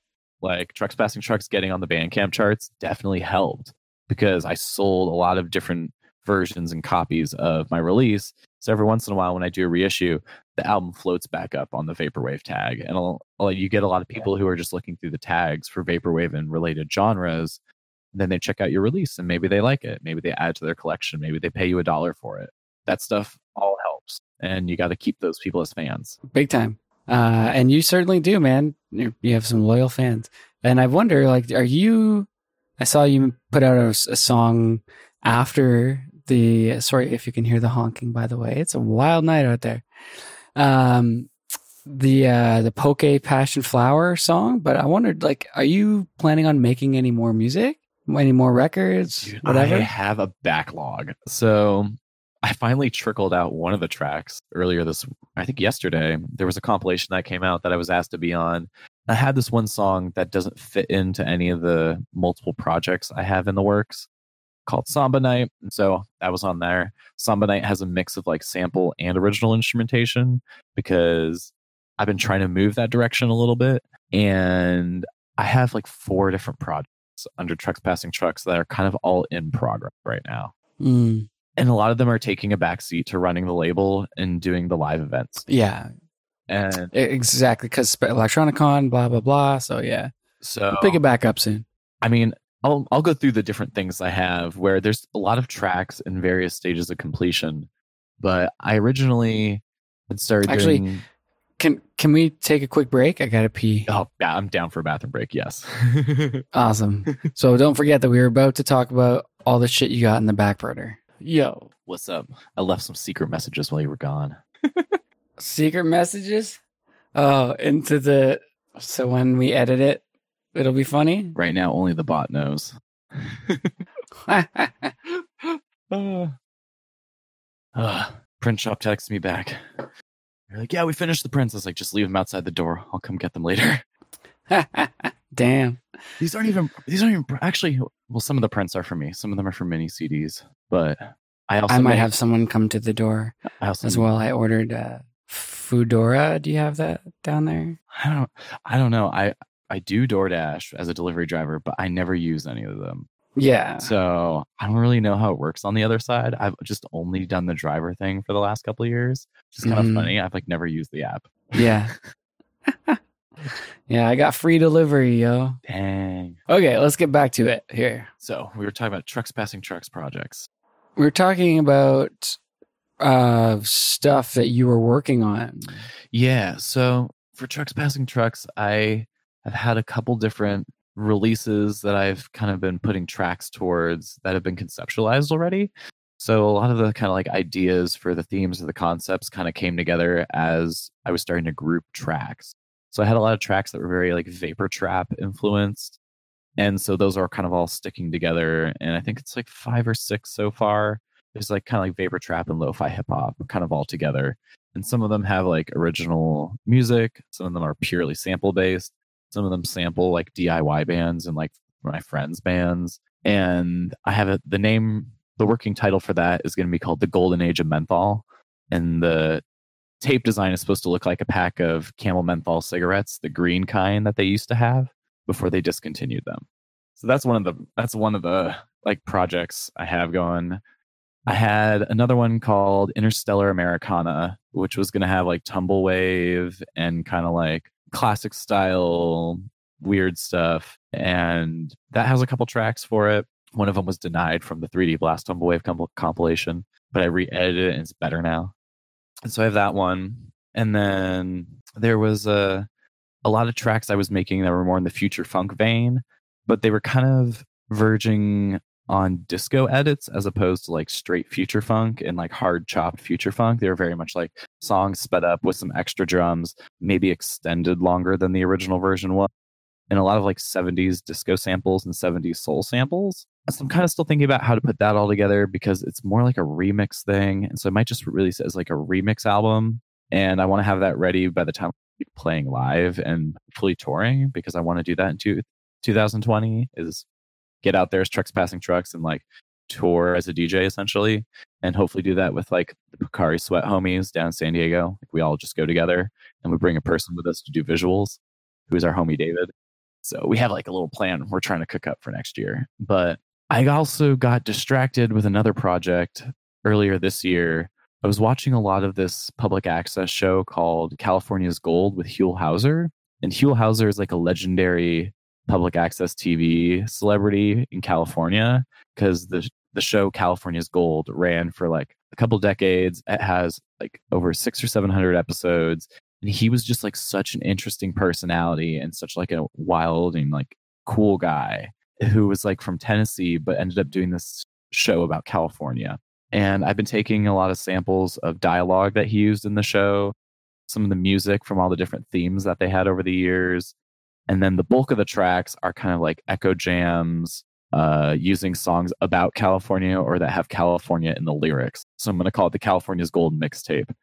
And I'm going to do a video album with it that uses clips from the TV shows and specifically trying to hit the like the audio clips I use use those parts of the TV shows when they hit on the album.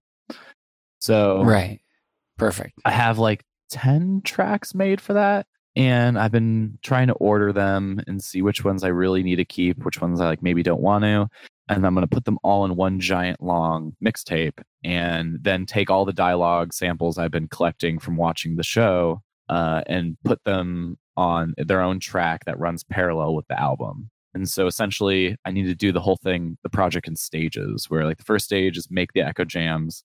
Second stage is layer the dialogue from the show with the echo jams. Third stage, which I can do this all in Logic, which is cool, take video clips and then make the video album to go along with it. Because I want to do a video album for that. So, Sick, man. That is super tight. I have like four projects in the works basically. And that Huell Wave California's Gold mixtape is definitely the most daunting, but it's kind of been the one I've been the most passionate about over the last couple months because I can just sit down and make a track really quick and easy or fuck around with some sample, even if it like I can take stuff directly off a cassette tape and put it into my DAW, which is Ableton, and then start messing around with it. And like I can pitch it up and slow it down on the cassette deck as well. So I've been going through a lot of old tapes I have. I was trying to do that with records, but the needle on my record player broke and I haven't fixed it yet. So I can't use stylus. So I can't, yeah. So I can't sample from records right now. I was starting to get into that, and I was actually developing like I had a lot of disco records, beating up and slowing those down and playing around with that and putting together like a live set with physical media. So I was going to use like cassettes, future funk vinyl, disco records, and like disco and soul tapes I have. But then I had to move out of my warehouse. My record player got all messed up. I had to move back home, and the setup has not come back together since, and I have bought a DJ controller. So now I'm just going that route. yeah. But yeah, I'm also kind of focused on doing live stuff and learning how to DJ and getting better at it. I've been spending like a lot of hours the last couple days, kind of like working on transitions, putting songs together, building different like basically like crates of records that have different tracks I want to put for different kinds of sets. Because I'm starting a Vaporwave DJ night at the end of October and not only will I be doing like a future funk set, but I have to be that guy that stays till the bar closes and just plays music from like 1 a.m. to 2 a.m. Bars close at 2 a.m. here. Yeah. So I'm kind of putting together more trap and like lo fi hip hop stuff for the late night when probably no one's around. yeah. Then, Crazy man, you have so much going on. Fuck. And then the tape swap, I'm gonna play the first op- yeah, I'm gonna play the opening set. I felt bad like trying to like tell someone that like they're gonna have to play first, you know? Like I know how that sucks. Like my band plays first at like every show we play because like I just volunteer us because I get it, you know? So well, I think a lot of people will be there. I'm not worried. But I know what you mean. I'm not worried how many people are going to be there. The thing I'm actually worried about is getting a live stream going. Um, I haven't locked that down yet. The guys that were going to help me out with it, their internet radio station has shows all day, so I can't do it through them. I'm trying to see if someone at Private Suite can help me out. I've talked to Ed and Mackie and a couple different people about like talking to St. Cloud and some other folks to see if we can just have a link people can go to so they can listen to the live stream of the people playing at the tape swap. That's like the big thing I need to get figured out. So I don't know why I haven't been contacted by I don't anybody. think Ed's reached out to many people. That's crazy because that's like my role at Private Suite. See, I know you're busy with other shit, so I haven't like hit you up about it, but now I'm telling you about it. Yeah. So maybe Yeah. maybe this is all sidebar right now. No, we'll keep it, man. I'm down. We can figure it out. But yeah, I want people to be able to tune in to the tape swap from anywhere in the world, just like they did last time and just like they did with Electronicon. And I'll just start it off. I have some really fun samples and commercials I've collected over the last couple months because I did a DJ set at my friend's festival recently where I just DJ'd in between hardcore bands, which was fun. So I have a bunch of funny clips about like cassette tapes and other things. And I made myself a producer tag that's like trucks passing trucks and then the sound of like a can opening. Dope. No, I'm excited, man. This is gonna be fun. I'm gonna go first. I'm gonna play some Pacific Plaza artists, maybe play a couple of my own edits and unreleased stuff, and then pass it on to Azure Sands. It'll be interesting. Nice. Sweet, man. Yeah, I'll definitely be there. I think my flight arrives at 10 a.m. Perfect. Yeah, it'll probably take you about an hour, hour and a half to get over there from LAX. Really? The drive says 30 minutes. Yeah, there's gonna be traffic though. Oh, is that a It's a, thing? Fri- it's a Friday. Fridays are rough in LA. Traffic goes late in the morning and starts early in the afternoon. It's uh It's gonna take an extra hour? I think it'll take. I, I think it might take you an hour to get off the plane, get your shit together, into an Uber, and then over to it. Like, Yeah, yeah. LAX is huge too, right? yeah, LAX is really big. Like, there's internal traffic within Los Angeles or within LAX. There's traffic like in the airport. fuck, fuck, crazy. yeah. Oh, I'm, I'm stoked, man. Yeah, I fly, I fly all the time. I used to fly like a shit ton, like every month. So, yeah, I like it. I like that movie, The Terminal, with Tom Hanks. It's a great, great film. If you haven't seen it, some great acting too. Fucking dope ass acting, man. I'm not a movie person. All my Oh, all my friends are movie people, and I'm not. So I go to movie nights like pretty regularly, but I'm not a movie person. Yeah. it's one of these things. Like, So are you just like hating yourself? Oh, no, I don't hate it. Like, I enjoy being around other people, and I enjoy hearing their thoughts on film and cinema because they're really into it. So they have really interesting and like deep thoughts about it. So like. I don't see some of these things when I watch a movie like they do. So it's interesting hearing them talk about it. And I, I just like being around people and friends, you know? So like I don't have to have a specific interest in the movie. It's just kind of like, cool, I'm taking in and experiencing new things and hearing like what people in other forms of art think about art. And like I'm really interested in multimedia stuff and collaborative things. I mean, I tried to start like a online variety show at one point with some friends and that kind of crashed and burned before it started. And then a bunch of friends of mine are like trying to write movies and like online series and TV shows and stuff. I mean, you know, close to Los Angeles. So I always like to keep up on like what they're doing and how their processes are and how like writing a script works. Like it's just very interesting to me. Mm-hmm. It's fun though too, right? Oh yeah. Yeah, when you're in Southern California, there's just a lot of everything in every sort of media industry. Like people are doing everything out here on various different levels. So the trick is finding your people, so to speak. Yeah. I guess that's the same with anywhere really. Toronto too. I feel like it's the same. So I I like Los Angeles more than I used to, but I think it's to be really interesting that everyone's coming here for Electronicon because it's totally different than going to a place like New York City. Yeah. Different than a place like Philly, different than like other major cities. Like LA is just a much different kind of place than every other major city in the US at Mhm. least. Yeah. I don't know what to expect. I'm very excited. A lot of roads, a lot of driving, not as many tall buildings. Tall buildings are like all in very specific areas. We'll see. But I'm very excited that people are going to be on my home turf. And then that's why I also felt like I needed to step up and put on like a cool event and like make something happen because like I'm here. Like this is easy for me. This is doing what I do in my normal life with setting up shows, except Mhm. essentially a vaporwave show and a, and a swap meet in one. Yeah, I'm so glad you put it together, man. It was fast. You got so many people fucking on there too, like the the vendors, Pacific Plaza, or sorry, uh, Geometric Lullaby, us, uh, Virtual 94, Golf Audio. yeah, there's a couple more I'm hoping to add because I uh so when I hit up the smell, the guy who like started and runs the space, I did a panel with him, a panel discussion at Orange County Zine Fest a couple years ago about DIY culture and sustainability. And I hit him up personally and I actually got a response, which usually doesn't happen. Um, when I've been trying to set up like rock shows there because I've been trying to set up rock shows at the Smell for a couple months and nothing's worked out at this point. So I hit him up. I was like, "Hey, can you do a daytime thing? I know you probably have a show that night, but if you can just get a volunteer to help, like basically plug us into the PA system, like I'll take care of everything else. Here's a couple friends of mine that you know personally who've done stuff at the Smell who can vouch for me." And I was also like, "And we're collecting a vendor's fee. I'm hoping we can raise about $500 and we're going to donate that all to Smell. So I promised the Smell like $500. And we need a couple more vendors to get to that $500 or else it's coming out of pocket. Are they selling booze? No, it's all ages. So there's no booze. Yeah, it's going to be a do not bring booze situation. If you want to smoke, you got to smoke in the alley. But everyone kind of hangs out in the alley anyway. Yeah. Uh, the legendary like dope to alley. is hang out in that alley. Yeah, no, it'll be cool. We'll figure it out. And yeah, once again, shout out to you, man. It's fucking sick. I mean, so stoked. I would love to be the guy that like sets one up every time there's like a big vaporwave festival somewhere. But realistically, like I'm hoping other people are going to be like inspired to do it themselves because that's like a lot of what I do is like I try to inspire other people and show that you can just do things from the ground up. Like there might be a lot of working parts to get together, but like if you know what you need to do or if you want to learn what you need to do, there are people who can teach you and there are resources to do it. So for Essential, when they have that big festival next spring that you've been teasing, someone could set up a tape swap during the festival during the day because I hear it's going to be multiple days. Though during the day, one of the days, someone just needs to find a cool warehouse space, a cool art gallery, something in Toronto that people can easily get to via public transportation.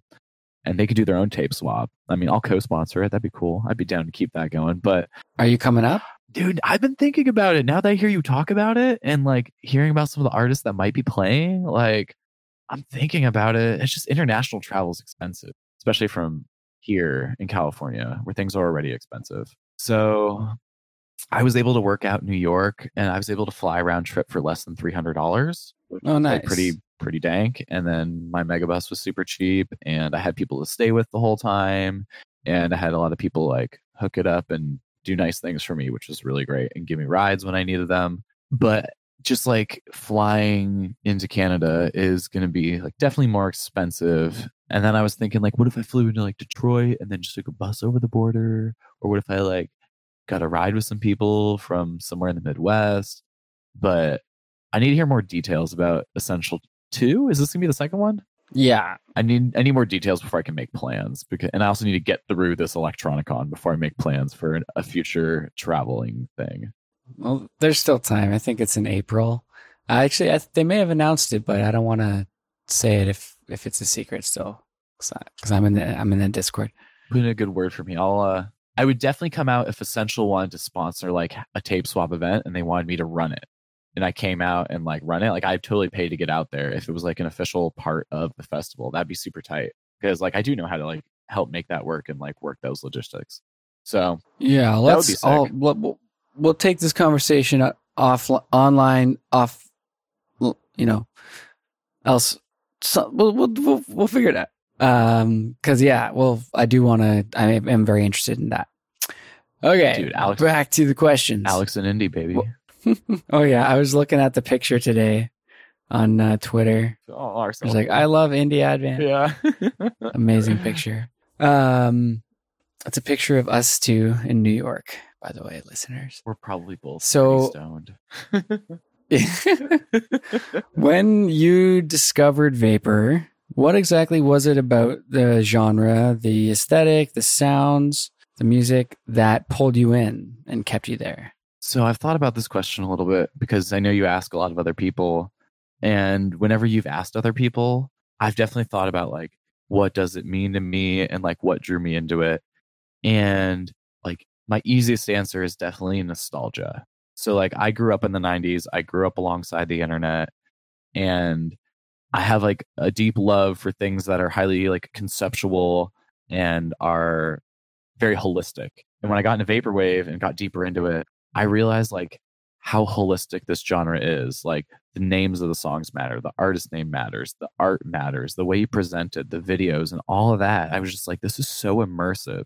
This is so like deeply artistic. Like vaporwave as a whole is an art movement. Like that's how I think about it. Vaporwave is the art movement, and then within that, there's the people who make music, and there's a lot of subgenres of music.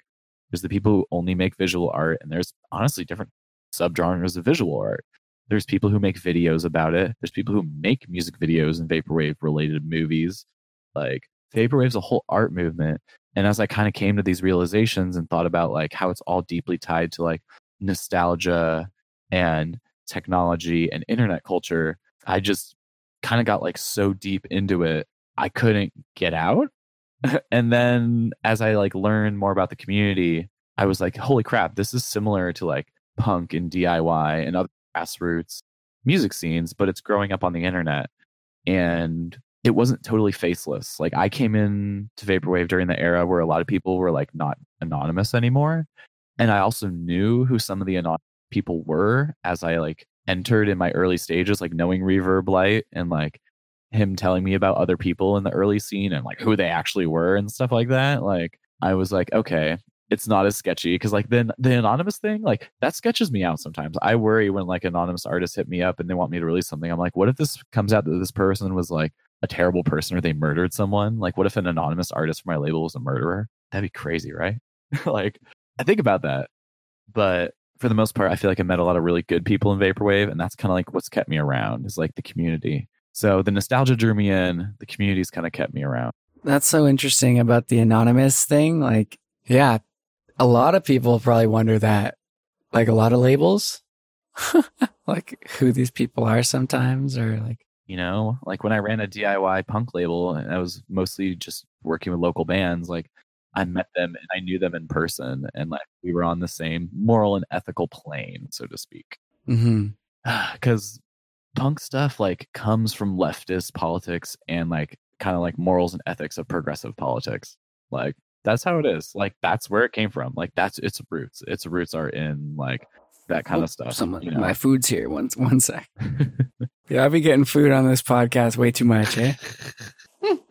I mean, when you got these you got these long episodes, you get you got to eat or drink something in the middle of it. Yeah, man. It's like I get home from work, I like clean up and whatever, shower, podcast time. Yeah, ain't no time. Yeah, I grabbed a Sunkist at the beginning because I was like, Sunkist has caffeine in it. That caffeine will help keep me going. Sunkist. We don't. I don't know what that is. You'll have to show me that. Orange soda. I guess it's probably just a U.S. thing. There's so many other yeah. types of orange sodas in different parts of the world. yeah. uh, but yeah. So what I was saying is like I came from a background where like morals and ethics were kind of like the common ground everyone met on. Like even if you weren't like the best band or like making the most like interesting or popular music, like if we're all on the same moral and ethical ground, like we can work together. And in Vaporwave, you don't necessarily have that, but the kind of like DIY grassroots spirit dovetailed nicely with punk. And I was noticing people were running their own labels. They were like promoting their own stuff, making their own communities. And so there's some similarities between like punk and Vaporwave that also really kind of drew me in. And I realized I could transfer a lot of the skills I had from like punk and DIY over to vaporwave. Hmm. Yeah. What are your What are your some of your favorite punk bands? So I use punk as kind of like an umbrella term, meaning like it could be pop punk bands, emo bands, hardcore bands, post rock bands, like all that kind of like rock and roll flavored stuff that like comes from an independent background and a punk background. Like I'm really big into emo bands and there's like a ton of emo bands I've been like huge fan of for years, and a lot of my friends are in emo bands that are like kind of like up and coming, and so I listen to a lot of like their music as well.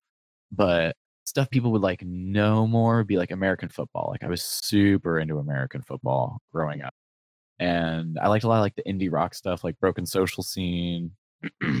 and like stars that band is so good oh man oh sick yo dude stars are so freaking great oh man and I loved a lot of music on Saddle Creek records, like Bright Eyes and Cursive. Oh, Bright Eyes. Yeah. Fuck yeah, man. I got really into like labels. Like I liked a lot of stuff on Sub Pop that was coming out in the mid 2000s, like Iron and Wine and Postal Service, like like the non grunge stuff on Sub Pop. I really liked a lot of that stuff, and uh, other smaller labels like Barsuk Records, and like well, Merge is a big label, but like other like smaller stuff like Jeepster. And then I was around during like the CDR label era. So then like the mid 2000s, a lot of people started record labels where you just release stuff burned to CDRs. And like that was a whole big thing for a while that I was like kind of involved in. Hmm. And I had a big twee pop phase. That's where I first encountered mini CDs. Three inch mini CDs were like a big thing in the indie pop and twee world, circa like 2005 and six. And a lot of folk punk bands. I listened to a lot of like folk punk stuff, like Andrew Jackson Jihad and Paul Baribeau and uh, Against Me, somewhat is in that world. And and uh, I had like a folk rock and a folk punk band back in the day. Like that's where I did all my original touring. Like we started touring in high school by just like driving around in a car with acoustic guitars and like horn players. We always had horn players in our band. Sweet. Oh, that's the best, man. Just free playing music anywhere. Yeah, and we uh we actually played with Andrew Jackson Jihad once. That was cool. So yeah, I just folk punk, I don't know. DIY punk, and things under that umbrella. I've always been kind of my lane booking live bands. Like I'm kind of like known as like the emo, shoegaze, post rock, sometimes math rock booker in Orange County. Sweet. That's dope, dude. We have like a lot of similar interests for sure. Oh yeah, yeah. I just I love music. hmm Oh yeah, man. You live and breathe it. And yeah, so the, just to summarize the question, I guess it was mostly nostalgia based. Uh, what pulled you in, and that community. That's what kept me. Oh yeah. Yeah, there's it's hard to explain vaporwave to people sometimes, but the way I've kind of taken taken to doing it is explaining like the nostalgia angle, like the reason people sample stuff, whether it's visually sampling things or sonically sampling things, is like reconfiguring things to evoke either actual nostalgia or like false nostalgia or like utopian ideals or like very discordant things like whatever emotion or concept you're going for and kind of like creating a world for it to live in. Vaporwave is definitely definitely conceptual but it taps into like parts of your memory especially for someone like me who grew up like with the changes in technology that we've seen. Like it was crazy to me to think that like when i first started touring we would literally print all the directions off mapquest. Like we didn't have smartphones we didn't have a gps Yeah.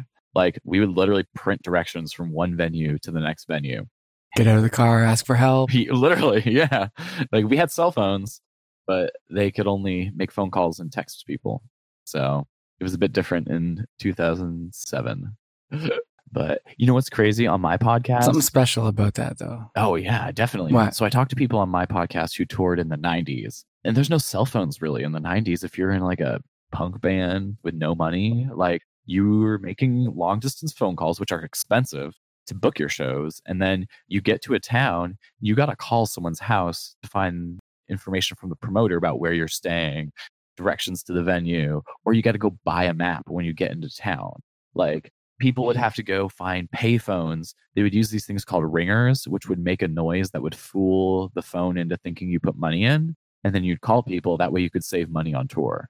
Yeah, Jesus. it's crazy. I've never heard of that. Yeah, people would make them out of some stuff at like rate that they could get a Radio Shack essentially, and you'd use a ringer to make free phone calls because otherwise it'd get really expensive to book a U.S. tour if you have to make long distance phone calls. Crazy, man. So Yeah. things have changed a lot, but that idea of having to pioneer a like live music scene has been ongoing for the last couple of decades and now it's vaporwave's turn. So like i'm actually pretty excited about it because this is what vaporwave has to do now. And we have a lot more resources. Like we don't have to make long distance phone calls. I can literally just dm someone and be like hey are you interested in touring? Or like shoji hit me up recently and was like hey dude i heard you have like touring experience. Like me and Vantage have been talking about like trying to tour. Like, what do you think? Oh, sick. And I'm like, dude, like I would love to bring Vantage to the United States. Yeah. Like that'd be so crazy. And like I met Shoji at Electronicon too. And Where's like, he from? Shoji was super tight too. So Shoji is near Philly. I think Vantage is originally from France, but he might live in Japan right now. I'm not oh, sure. Oh, yeah, that's right. But I don't know. That song "Count What You Have" has been like my jam recently. That song slaps so hard. Yeah. And honestly, the song is a good message for everyone out there in the vaporwave scene. Like, count what you have. Don't count what you don't have. Like, just work on your shit and do your thing. You know, don't worry about what other people success is like. Don't worry what other people are doing. other people sell, how popular other artists are. It's not like it doesn't affect you as much as you think. Like work with what That's you got motto, and man. push your stuff, you know, and do your thing.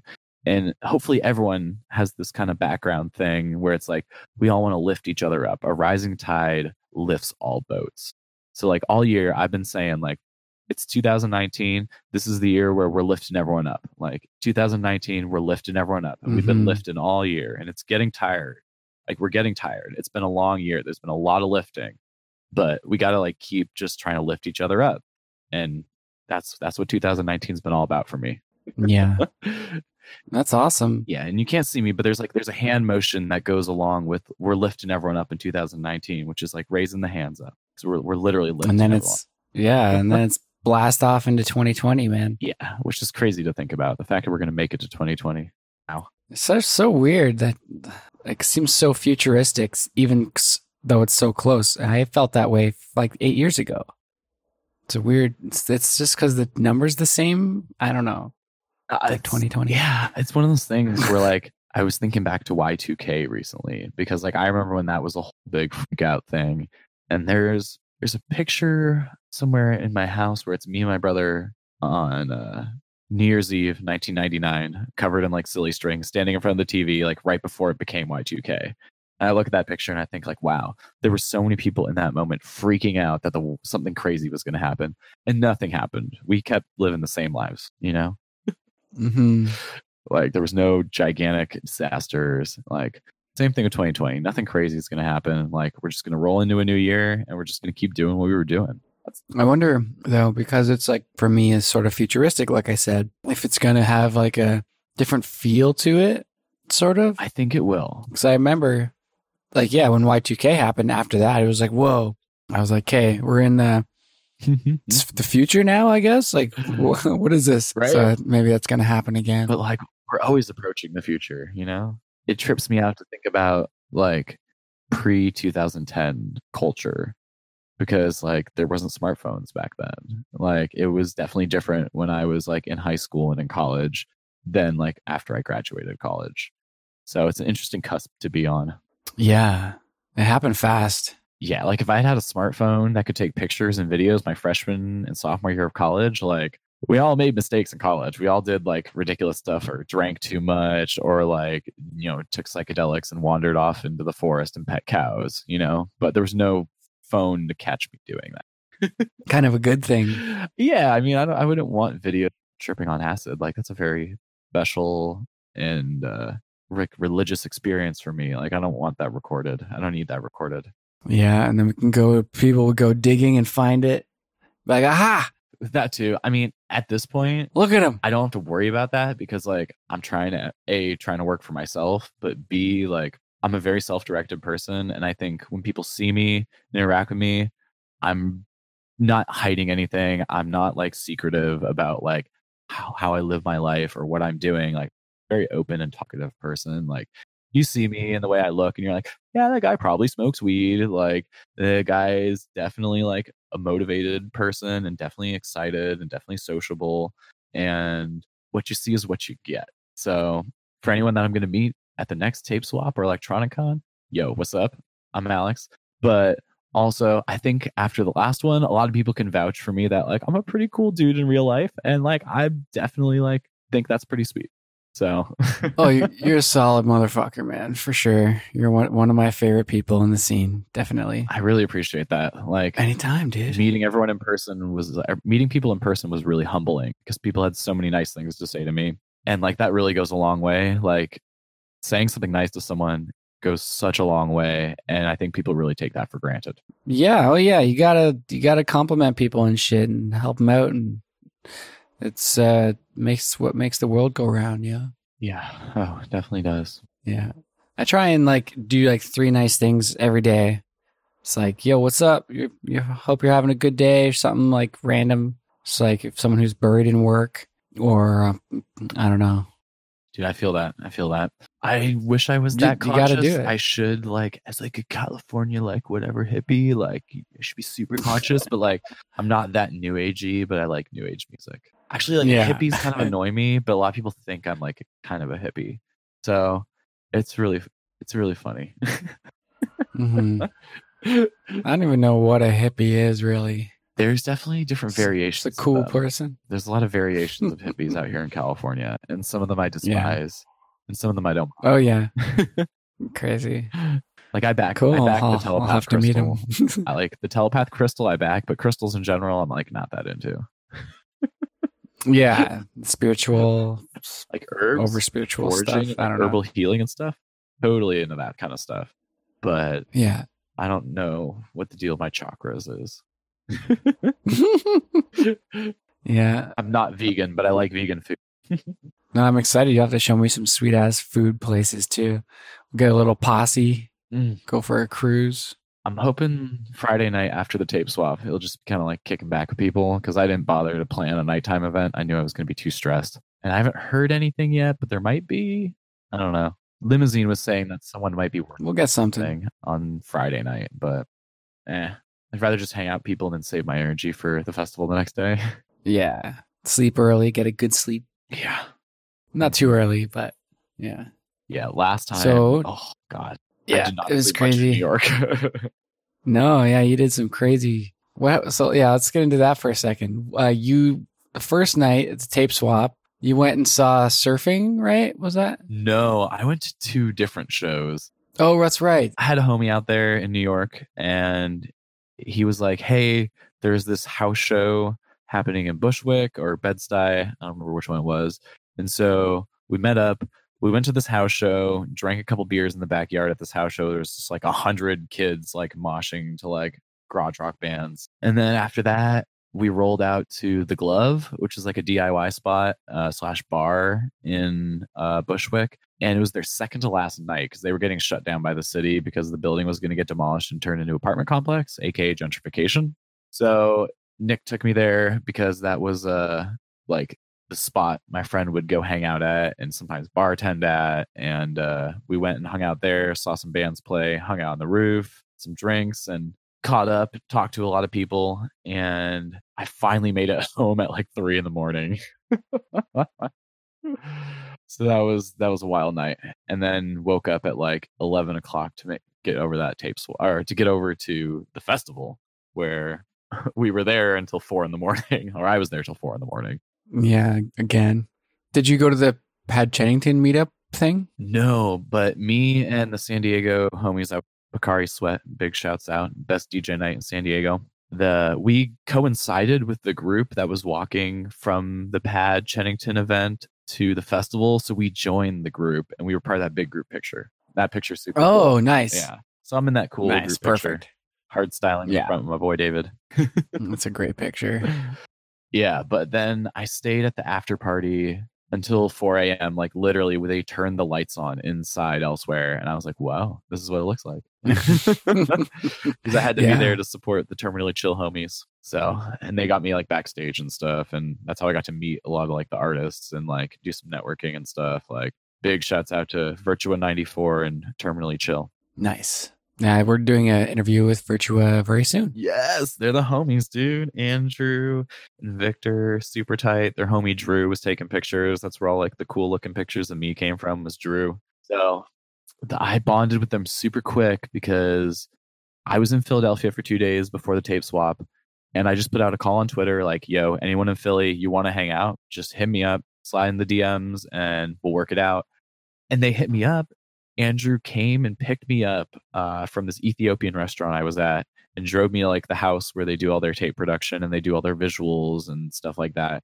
And we just like hung out for a couple hours and like talked about releases, watched videos together, talked about like the process of making tapes, the process of like making videos. They were telling me how they use the Wave Race VHS as visuals at the Terminally Chill party. And my mind was like blown because I was like, I thought you guys were like super cool and like way more legit than I was. And I was like really intimidated to meet you. And they were like, dude, we felt the same way. And I was just like, whoa, like crazy. Like we hit it off so fast. And like they were like, yo, you got to come on stage with us at the after party. Like, come hype man for us. Like, we're going to go upstairs and work on our mix right now. Like, let us know what you think and like come hang out and watch us mix. And Shit. they were giving me tips on like buying DJ controllers and different software to use. And they're just super Fuck, awesome. Shout out. That's an yeah, exciting interview. dude. Yeah, Yeah, we had the same hotel as them. We didn't even realize until like we were all leaving. We were just standing in the lobby and they were like, we looked over and we were like, those look like vaporwave people. And we were just like, what's up? And we learned all about them. And it's crazy, man. Yep. So yeah, Victor, uh, Mr. Hidden Yoshi, he's uh, DJing at the Tape Swap. Virtua 94 will have some exclusive merch at the Tape Swap. So gotta come, Mm. people. You gotta come. If you're making it into LA a day early, gotta come. No, definitely, man. Definitely everybody go. Porter Vong's fucking gonna DJ. I was so stoked to land that. Oh man, let me tell you about that. So I was like thinking of people that could perform, and I had listened to the private suite interview with Porter, and I was kind of like, I know that they're coming to Electronicon too, and I hit him up. I like messaged him on Twitter, and I was like, Hey, have you ever considered like DJing or performing live or doing like a live seminar? like maybe you could do like a DJ set like we had at the first tape swap, but instead of it just being a DJ set, you play tracks from your clients, you give some words of advice. We're going to have a microphone so you can talk on the microphone and say like give some like seminar advice. And he was like, "That's an amazing idea. I've been thinking about how to play live and what I could do. I can incorporate some of those ideas and I would definitely love to play the tape swap." And I was like, "Yo, fucking do this." Like big get in my opinion. I was like, that's a big thing to put on the lineup, honestly. Like the first live Porter Vong performance. Pretty legendary, not gonna lie. oh, it's gonna be so sick. And man. you know what was even crazier? After that, Frank Jeffs, he wanted to play the tape swap. He wanted to DJ at it. So he actually checked with the Electronicon folks to make sure there wasn't an a exclusivity clause in his contract to play the festival. So he had full permission to be able to play a DJ set at our tape swap. Nice. Awesome. I actually just met Frank the other night at uh, the Pocari Sweat DJ night where he just DJ'd two nights ago. So I was talking to Frank there. Does he live in California? I think he's an LA person. I think he lives in LA, but he was in San Diego for TwitchCon. Oh yeah. They did a special DJ night I at the end see. of TwitchCon. Yeah, I thought I heard about that actually. You probably saw it on my social media. I like I hella Th- That's what I was about to say. I hella promote the Pocari Sweat stuff because they don't have like they don't have concise social media. Like the people who are part of it have their own, and they post it to their San Diego friends that way. But they haven't really tried advertising at people on the internet, probably because it doesn't really, doesn't really draw anyone. Which whatever, that's fine. I post a lot about their DJ night because I think people should at least know about it, even if they can't go to it. Like the idea that there are people in San Diego playing tracks from producers we all love is pretty fucking cool. Like I've been telling the Picari Sweat guys, at least just post like your playlists or your set list. Like it, Mr. Wax would like love it if he knew that someone in San Diego was DJing his music live. Like I told Mr. Wax, I was like, yo, these guys have like played your tracks. And he's like, that's fucking crazy. Like Strawberry Station, other like smaller future funk producers, like their tracks get played at that DJ night. Like it's sick. I can dance and sing to like these weird, obscure future funk tracks that only like real future funk heads know. And like it's tight. And I can be like, hey man, you should play this track by Future Girlfriend. Like, I love this song. You should play it. And because I'm friends with them, like they'll play it. And I'm just like literally dancing with like Future Girlfriend blast. And it's amazing. oh my god, that's so sick. Yeah, I can't wait for Essential Man to be able to do that because we, we don't have anything else in Toronto. Yeah. I'm, I'm too busy to set something up. it's not easy to do that. You need a group of people. This the San uh, sorry, the St. Louis people, they have almost like a little collective of people that are behind it at this point. Like Ron is the main person, but there's a lot of other really motivated folks in St. Louis who are helping make that night a regular thing. For Terminally Chill, you got like the Virtua 94 guys and Skeleton Lipstick who are kind of like making it a thing. And it's not something you can do on your own. It's really hard to do on your own. So that's been my challenge when I'm trying to start my DJ night here in Orange County is like I couldn't do it alone, especially with all the stuff I have going on. So finally I found a couple people who are interested in helping out. One of them is Data Girl actually. And Sweet. it's coming together. I have a date. Uh, Data Girl's working on the flyer. We have our lineup figured out. Some of the guys from Chewing Foil are going to be playing. We have a live visuals guy who's going to be part of Desert Days, who's going to be doing visuals. Like, it's going to be legit. We're getting video game consoles to put in the booths at the bar so people can play games if they want to. Like, Like retro shit. yeah, I have some aesthetic drinks I've been coming up with. One of them is from Pocari Sweat that I got from them. Then the other one is going to be called the Slushy Wave. because they have these slushy machines at the bar that are super dank. So they're doing a special mix for uh, the DJ night. God damn it! I wish I lived there. So like, I'm stoked. Like, I want to make it a monthly thing, and I want to be able to have people like play it when they come through, like on tours. Like Geometro is trying to set up a tour right now. I've been talking with him a bit, and he's coming to Southern California, and I'm like, yo, like, I don't know what your dates are right now, but like, I'm getting something going. Let me know, and then I can choose to move our date based on your tour. And we can also talk to the guys in San Diego and we can get them to move the date of Pocari Sweat based on what your tour is. We can also talk to the Chewing Foil guys in LA and we can get them to set up a show on like a night in between or right before, right after those two shows because Chewing Foil have their own gallery. So the network is coming together for Southern California if people want to tour through here playing Vaporwave or Future Funk. But the challenge is, is like, how do you get around the rest of the country? So I'm kind of working on the West Coast right now, and I kind of want to test it out by putting together a DJ tour with the Pocari Sweat guys and maybe myself if I could, you know, if I get better at what I'm doing and kind of do a good job, I have no problem promoting myself as like a live artist that's more in the vein of a DJ who also plays some of his own edits. So that's kind of the live direction I'm taking with Trucks Passing Trucks. Is I'll play my own edits, play other future funk I love, play disco songs I love. So like I have the hustle in my set right now because I love the, the song The Hustle. Dun, dun, dun. Yeah, I love that. So that's in my set, you know, like I've been slowly building a set for the end of the month when my DJ night's gonna happen. And like the hustle's definitely gonna be in there. Awesome, man. That's I'm really stoked for you, man. That's that sounds like a lot of fun, and I wish I was there. That's so dope, man. I'll give you a flyer at the tape swap because we're trying to have our flyers ready by the tape swap so we could promote it at the tape swap and at the festival. So me, Data Girl, maybe Limousine, um, the guys from Pocari Sweat, some other homies that we know that are going to the festival who are like local friends, we're giving everyone flyers to hand out. And people are going to be handing out flyers during the festival for it. And we're promoting it as Orange County's first vaporwave party. So yeah. hopefully you can bring some of these LA people down, San Diego people up. I mean, I think if folks know about it, they'll be willing to make the drive to go there. Like I drive over an hour one way to go to the San Diego DJ night. Like it's Yeah, an hour's not too bad. it's like a hundred. I'm like doing like a hundred miles round trip, over a hundred miles round trip to go to it, but it's worth it. Like I met people there that are like my friends now, and like the Pocari Sweat guys have helped me a lot with the current tape swap. Like Reese from Pocari Sweat designed that flyer, like that super sick fucking flyer. He did that. Like I didn't do that, you know. Hmm. And I would never have someone like that if I hadn't been going to their DJ night. Like we had a moment during Electronicon because we were all there together, and Reese just like turned to me and he was like, "Dude, thank you so much for like supporting us." And like I don't understand like how we've just like become friends and we're like so on the same level. We're like about the same age as well. And like he was like, "Thank you." And I was like, "Dude, are you kidding me? Like you guys doing that event inspired me and like I'm willing to like basically spend like 20 25 dollars just on gasoline to get there, you know, and go every month. Even when there's no one there. Like I'm mm-hmm. always trying to be there. And mm-hmm. sometimes it's like it was on Sunday where it's like packed all night. You know, like Frankjavcee drew a lot of people, but like the dance floor was going all night and I love dancing.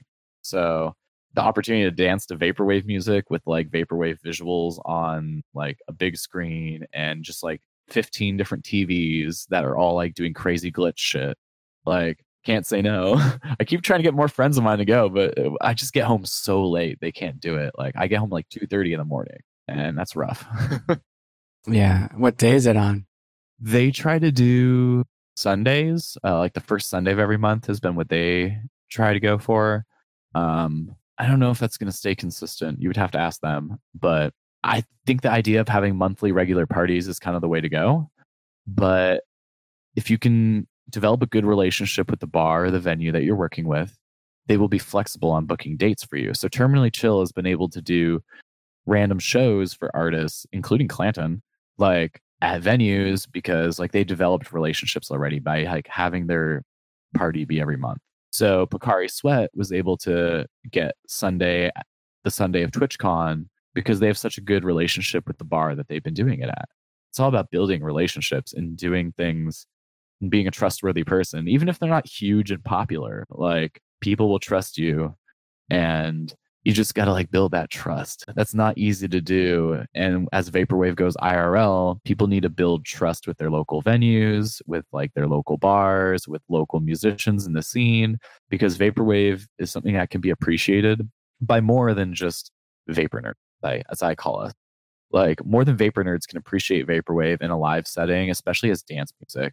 Like friends of mine who love disco have really liked going to the Pocari Sweat party because they can go dance like they're dancing to disco. That's how I think of it. I think of it like I'm back in the 70s dancing to disco. yeah, futuristic style. Yeah. Like, I mean, I'm sure a lot of people know Electronicon. Like, I was going hard on the dance floor all day. And like, that was the thing I like wanted to do was like I wanted to be able to to dance to telepath. That's fucking insane, dude. Like when he played that funky jam like near the end of his set, I just fucking lost I was just like, there's no way this is happening right now. Telepath is not playing one of his funkiest tracks right now. Like, and I am fucking dancing to it. Like, it's the fucking 70s, you know? Like, that's insane. Like, it was a religious experience watching that set, you know? Definitely. Oh, wow. Whew. Yeah. Yeah. Looking forward to ah. to the next one too. Like I can't wait till I get to dance to Count What You Have by Vantage on like a real big blasting PA because I haven't had that experience yet. I just like blast it while I'm driving around in my car. And it's very different being in a big group of people dancing to a song where the bass is just throbbing. Like, oh, oh for sure. Yeah. That was the thing that bummed me out about the main stage at Electronicon. It was so quiet. What do you mean? The the PA was really quiet in the main room, except for Clanton's set. His set was loud. Negative Gemini was fucking loud. Holy shit. Well, I didn't see the Negative Gemini set. So, okay, well, that one might be bad. But every artist I saw in that main room was quiet. St. Pepsi was quiet. Dan Mason was quiet. Nmesh could have been louder. I'm also from a background where like people have gigantic fucking amps where like they would fill up that room with just amp amp sound alone. So like for me, I was just like, I want this louder. Like I can't I'm not even using earplugs right now. Like, come on. Like at least be loud enough for me to use earplugs. Yeah. Oh, for sure. Good, good, good point. Yeah, I thought Dan Mason was a bit quiet. That's true. Yeah, but well, hopefully the next one will be louder. I was also standing like right at the edge of the stage for Dan, for Dan Mason, and when you stand at the edge of the stage, if there's no amps on stage, the stage is very quiet. Actually, like when you perform on a stage, it's not that loud because the speakers are all pointing away from you. You only hear them. All. So I feel like if I stood in the back, it might have been a little louder. But for Dan Mason, I had to be in the front. I had to be able to make eye contact with him while he was playing, you know? yeah. All right. Next question. and you probably know this one. Thoughts on the growth of the genre over the years? Changes, growing pains? So I had an interesting conversation. I think it was with Deliriously Daniel at the tape swap when you guys were doing interviews. And I think a lot of people are already pretty aware of like the past changes that have happened where like there wasn't many physicals, then there was a lot of physicals, there was a lot of clicks, the clicks kind of broke up, different labels have existed and closed their doors, certain people have disassociated from the genre, some people have come back to the genre, a lot of new people have genre. But I kind of think that the reckoning vaporwave is probably going to go through um, and the growth of the genre is going to like hinge on how people interact and set rules and boundaries and ethics in a live setting, whether that's in a social settings, whether that's at festivals, whether that's at shows. Like, are artists going to get paid to play these shows? Are people going to have to do stuff for free? Are we going to have to make sure that the spaces these shows are in are safe? Are we going to have to be on more on the lookout for people who are online bullies or people who like say like abusive or stereotypical things that hurt people people who are transphobic like seeing transphobic people bums me out so much i have a lot of trans and like I think that's kind of the more the reckoning Vaporwave is going to have as the growth because Vaporwave is not going to stop growing. Like the growth is continuous, in my opinion. Like there's always new labels, there's always more releases, there's always more artists, there's always more subgenres popping up.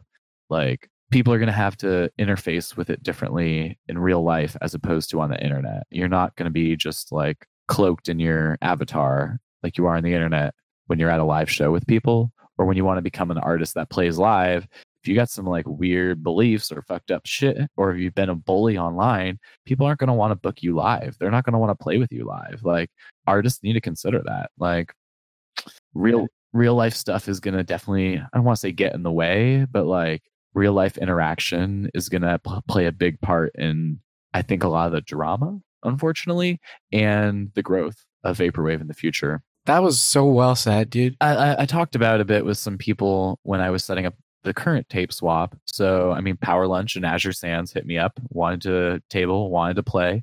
Uh, I've actually been trying to meet uh, Azure Sands in person for like probably like six months at this point because they live in San Diego. So I always tell them to come out to the Pocari Sweat night. Like, yo, let's get together. Let's smoke a joint. We both love weed. Like, we both like vaporwave. Mm-hmm. Just stop by and say hi. I know you're a busy person with a busy life, and it hasn't happened yet. But they want to do the tape swap, and I was like, okay, that's cool. We need to have a discussion first. Like, Porter Vong is obviously playing. There was like a whole kerfuffle with some stuff. Like, I know people that have met Power Lunch or Azure Sands in real life, you know? Like I know bands that have I was going to mention something about that like off mic sort of. So but I'm glad you brought it up because that's an important thing. I know exactly how I would and how I am talking about it on mic and in public. Like I've had people contact me about it and I've explained to them like I talked to Power Lunch and I was like, "Hey man, I know there's been that Google Doc. I know things have happened. I know we've had personal conversations, be it about politics or vaporwave, where like we're we're on the same level for the most part about like DIY culture and like he's played shows with people I know in San Diego in the DIY scene, and they've never really had a problem with him. And so I was like, just so you know, like if you're gonna play this, like Porter Vong's playing. I know no one wants any bad feelings. Like Porter Vong definitely doesn't want any bad feelings to exist anymore. Like let's all just be cool in person. Like if someone has questions for you and like wants to talk to you, they might do it in person and just please be respectful and graceful and be nice to people when we're all there together because we're all going to be there in person and we're all there for the same reason. And he totally got it. He was totally on the level about it and totally cool about it. So I was like, yeah, I don't have a problem with Power Lunch being part of this. It's cool. Like he does play live. He's worked on live sets and does like a very a very interesting and different thing than most people do from the videos I've seen of him playing, like it'll be interesting. So why not? I mean, people are different in real life than they are on the internet sometimes. And I'm willing to give people chances and I'm willing to let people behave like decent folks in person so we can all just like be chill and keep supporting the same thing and we can all grow together. Like the rising tide will continue to lift all boats. Awesome, man. So, yeah, you know, like I think it's going to be fine. I don't foresee people getting into arguments or being like whiny with each other. I mean, it's kind of pointless. A lot of the online drama really it just kind of fades out after a week or two. I mean, especially being an American and current political climate, like you just see that happening in so many aspects of online life and internet culture, whether that's a good or a bad thing. Like with the president, with people in vaporwave, with people getting called out in the DIY scene, like people talking smack about other folks in the local music scene here in LA. Like I hear that kind of stuff all the time. I kind of see how it works and like have some idea of how to navigate it. so it doesn't it's not as tough for me to make these decisions, but I do worry how they're perceived for sure. And like I definitely knew that like there would be a perception of the tape swap in me if I included certain people on it or if I didn't have certain people on it. So I think giving everyone a chance to like hang out in person and be really chill in person is going to be really good for the scene. So there's nothing too crazy for me. I try to avoid drama. I drop some critiques sometimes about things, but everyone has their opinions and you just hope there isn't like a lot of drama and infighting that makes people like split and schism, you know, like because that's happened in the past in vaporwave. Like if we're talking about the growth of vaporwave still, there were a lot of times in the past where there were like big schisms between people doing different subgenres, people running different labels, people ripping each other off. Like there is money in vaporwave. Like as much as people like try and say that that's not true, like let's be real. Like as an artist and someone who runs a label and someone who pays artists, like paying someone a couple hundred dollars matters. Like sending someone like $150 like means something to them. And like that can help with like paying bills or buying gifts for your kids. Like you know i definitely like made profit on the trucks passing trucks album the wave race album and i did a lot of editions of it because more people wanted it and i interacted a lot with my fans to find out like what would make this cool and worth it to reissue it again and i did that And it definitely helped me pay some bills. It definitely helped me start the label. Like the profits of the label helped me go to Electronicon. Like I bought my ticket through PayPal. I bought my airplane tickets through PayPal. And PayPal is pretty much where all people's money flows through for Bandcamp. So, you know, it's pretty tight that like we can sell out of all those Tupperwave tapes. He gets a bunch of money and I got enough money to pay at least for one of my plane flights out of that that's pretty cool. Like that's actually like serious indie label. That's serious indie label stuff. And a lot of these bigger vaporwave labels essentially are going to become independent indie labels. They just happen to release vaporwave music. So they're going to have to get distributors. They're going to have to get warehouses. They're going to have to stock stuff and not just sell out of every release. They're going to have to make t-shirts. They're going to have to make tote bags and they're going to have to store these things. Like if you're going to be a serious vaporwave label, you're going to end up being like a serious indie label. Like I keep stock here. I do a lot of things in house. I come up with promotional material. I make advertisements for our releases. Like these are all things that you have a department to do for you in bigger labels. But indie labels, for the most part, are still doing that with like two or three people and very small staff. But there's vaporwave labels that have staff now, and you need staff to process thousands of records. I mean, I have friends whose DIY labels have gotten pretty big, or they've worked with bands that will put out a run of 5,000 records and they had to get warehouses and storage units to store stuff and they had to drop you know like whatever like $8000 to make 2000 you know gatefold die cut records for a band and they paid it all off because it was a really nice package at a really decent price and people in the diy and indie world are trying to make their products accessible and so their prices are lower than vaporwave and somehow those people are still successful and they're paying their employees so I think that's like where vaporwave labels are going to have to head towards. And if they don't, people are going to get pretty sus about them. And honestly, I have no bones being like, yeah, I want to make some money off this and pay myself for the time that I put into this. And you know, there are other labels doing that. And there are definitely a lot of other people that like want to do that or are actually making that happen. And that's a sign of good health for a music scene that there are people who can be that successful and that there's room for other people to be that successful. It's not just like one person can be successful in vaporwave. There, you know, there's not just going to be one big label. Not just going to be my pet flamingo, business casual, in the infinity pool or whatever. You know, like there's always going to be a lot of different labels that sell a lot of stuff and people that have a come up or like people really get into their shit. Like a lot of people have been talking about Photoshop recently, Photoshop Co. Those guys release crazy cool stuff. Like big ups to them, you know? and they're having a bit of a come up. People are trying to collect the whole discography, and that's really cool. Like, I wish people were trying to collect my whole discography at Pacific Plaza.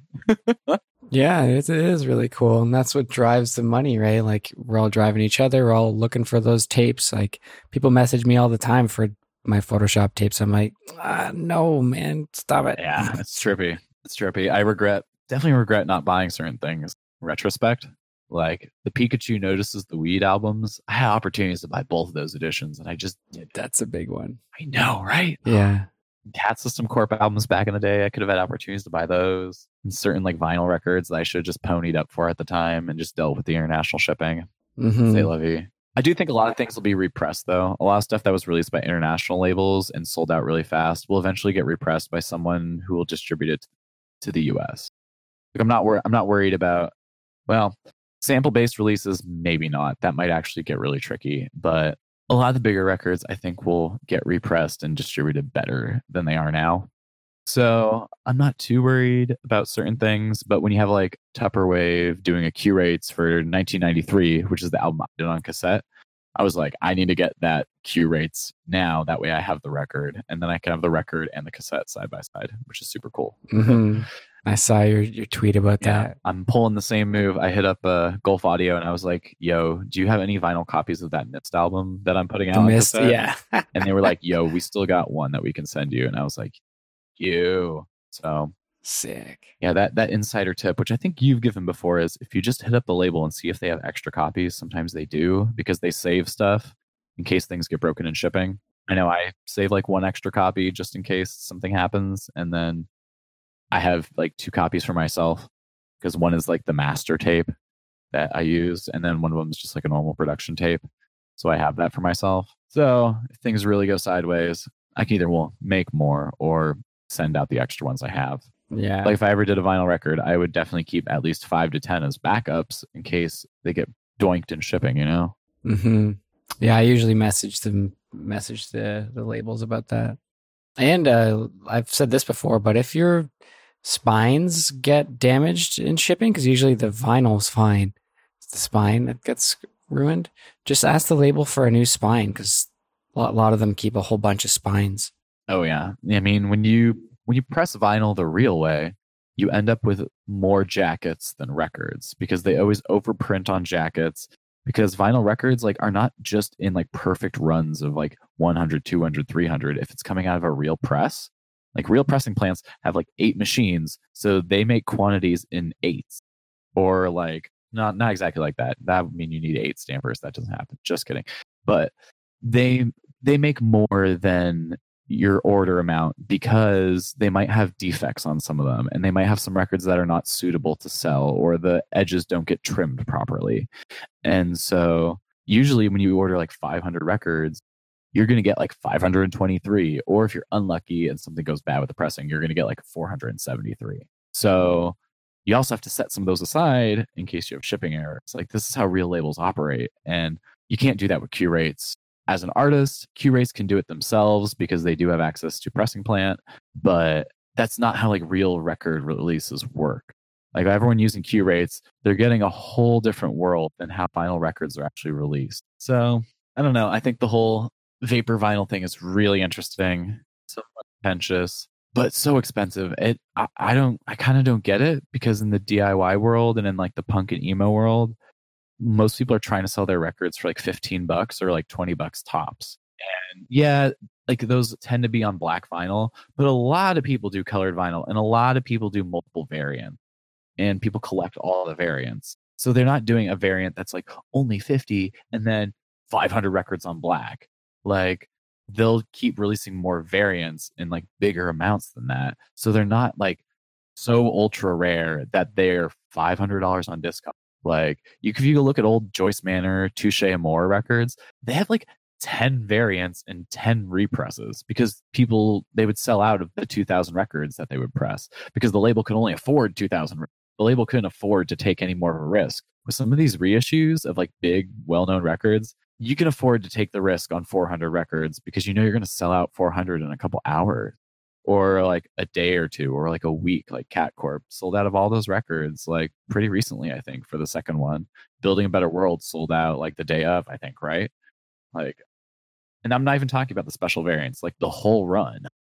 So i think people are going to have to reconsider the way they do some of their physical but maybe we'll have more pressing plant options in the future from what i've been hearing from some label owners and uh, get access to the means of production essentially because of vaporwave people have access to the means of production, you can, you know, scale up or down to make things cheaper. And if everyone just keeps relying on duplication to make their tapes or NAC in Missouri to make their tapes, like then you have two companies with a monopoly on making tapes. So they essentially control the prices. And, uh, you know, there's pluses and minuses to that. But the people who release like a lot of stuff all the time are usually doing home done because it takes like a month or like two to three weeks at least to get a tape professionally made. And vinyl to get it professionally made through a real plant takes like three to six months cases. So you have to plan things out. A lot of the bigger labels that do well, they're good at planning. Like that's a lot of it. Like it's it's not that hard to find out where to press things, how to get tapes made.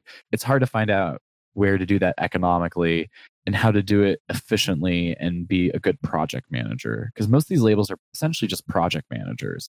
They're just figuring out how to get stuff made for artists and then selling it. And for the most part, they sell themselves. Like no one has to put in money for a PR agent. No one's buying ad ads on Facebook or other like social media platforms for vaporwave releases. That's not really being done because you don't really need to. Yeah.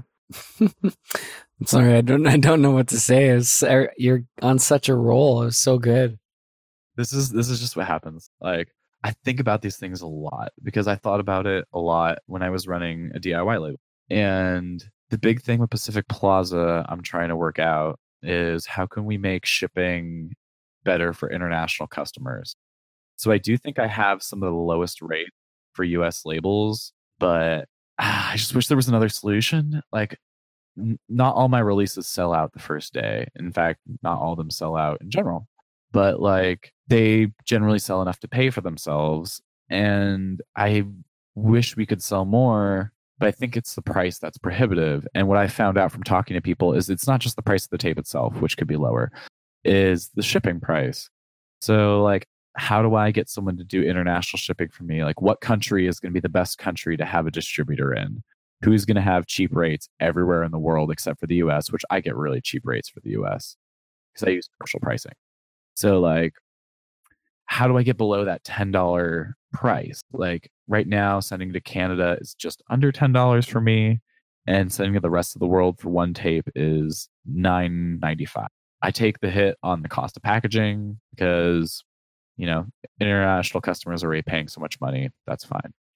But a lot of labels don't want to take the hit on packaging or on shipping in the vaporwave world. So that's why shipping rates are even higher some people than they are at my label. And I find that really interesting because in the DIY punk world, a lot of labels take a hit on of shipping to make things cheaper so they can get their stuff out there because they're just desperate to sell stuff.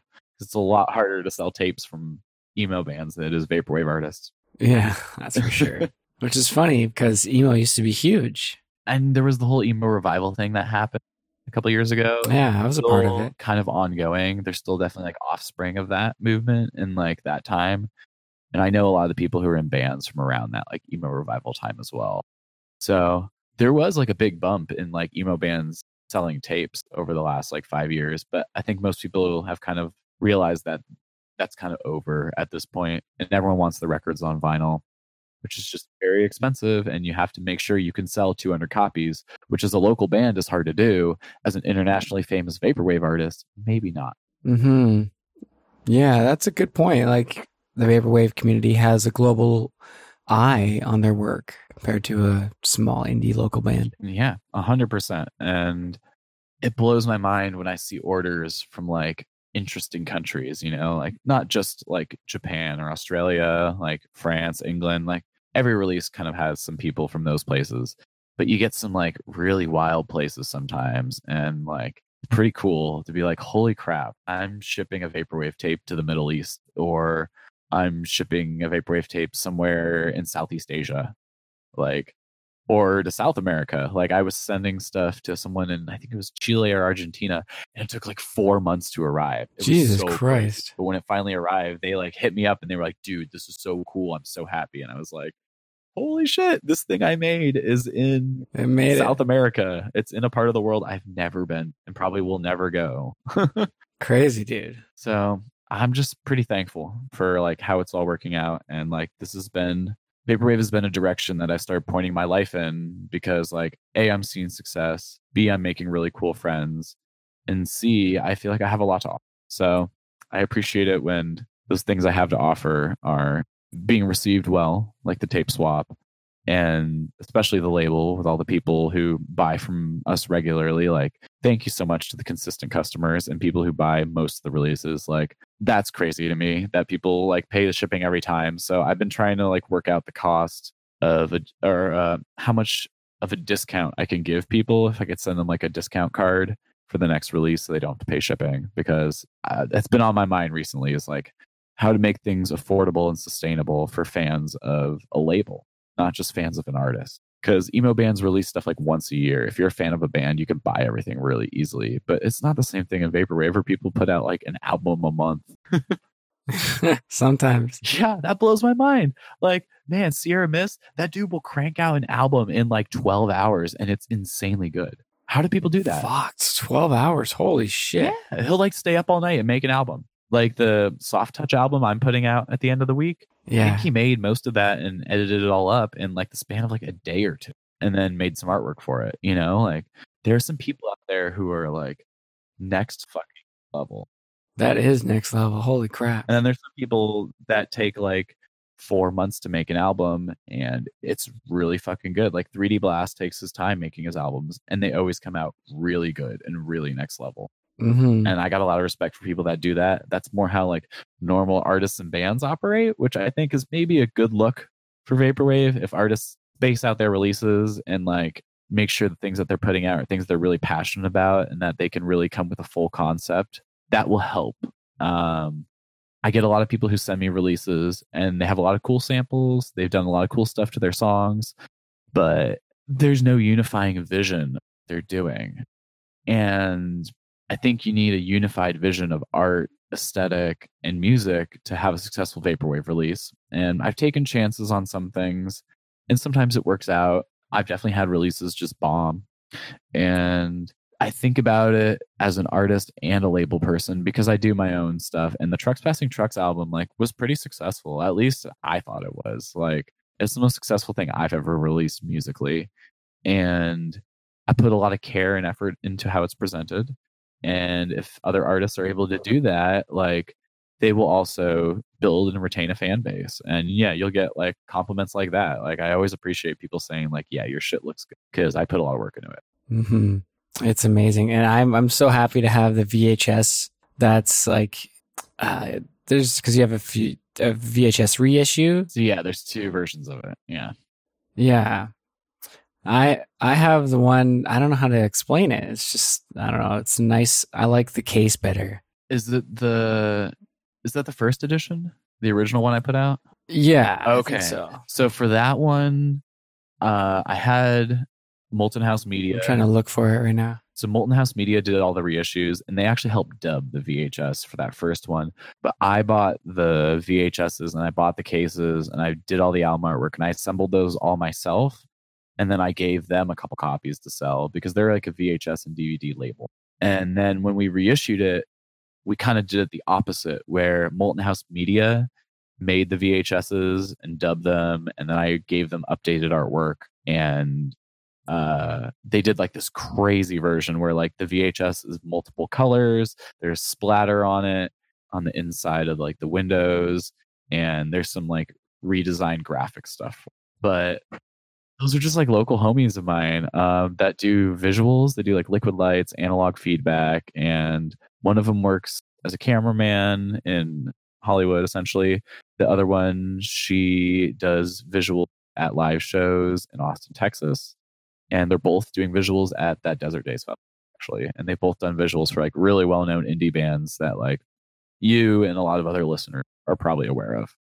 And they just run like a VHS and DVD label because they have old video games. So we've just been putting out reissues of stuff. We put out a DVD version of it this summer, and yeah, they're going to be at the tape swap. I uh, I got them a table, and they're going to be selling VHS and DVD of uh, King Gizzard, my album, and a bunch of other stuff they've worked on. They've done some video compilations where they get a bunch of visual artists to contribute uh, to like a VHS or a DVD.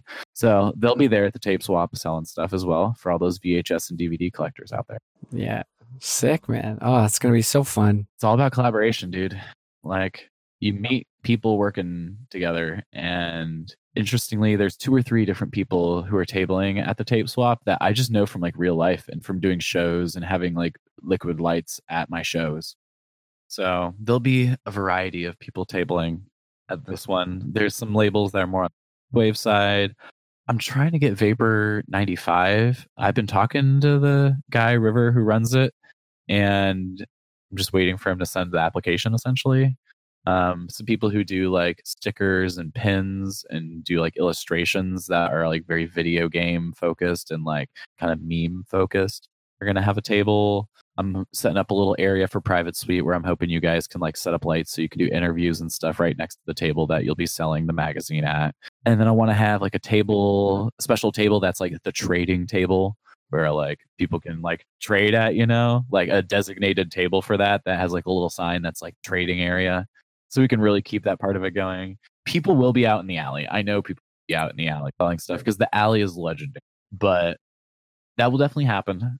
Uh, it won't be as hot. The, the venue is actually a lot bigger than that last space, so I don't think it's going to get super crazy inside because there's no bands performing. Like when there's a full crowd in there and there's like hot amps like plugged in, that's when it gets hot in the smell. And like I've been there when it happens. But for this, it's going to be so mellow. Like it shouldn't get too hot inside. Yeah. Well, like uh, I've said it on a different episode, but uh, that venue was like a last minute change because the first venue fell through not sure if everybody knew knows that, but yeah, Mike's yeah, Mike was able to get uh who was it from Private Suite? It was someone from Uh, Private Iku Try. Okay. He was uh, doing the camera work. Yeah, and I know he hit up uh Meantime Company and helped Mike get it relocated. So Mhm. you know, bring in private suite and save the day essentially. And uh, when setting up a tape swap, of, for the first one, I was like, "Yo, we need to have private suite on board. We should get the Vaporwave magazine on board."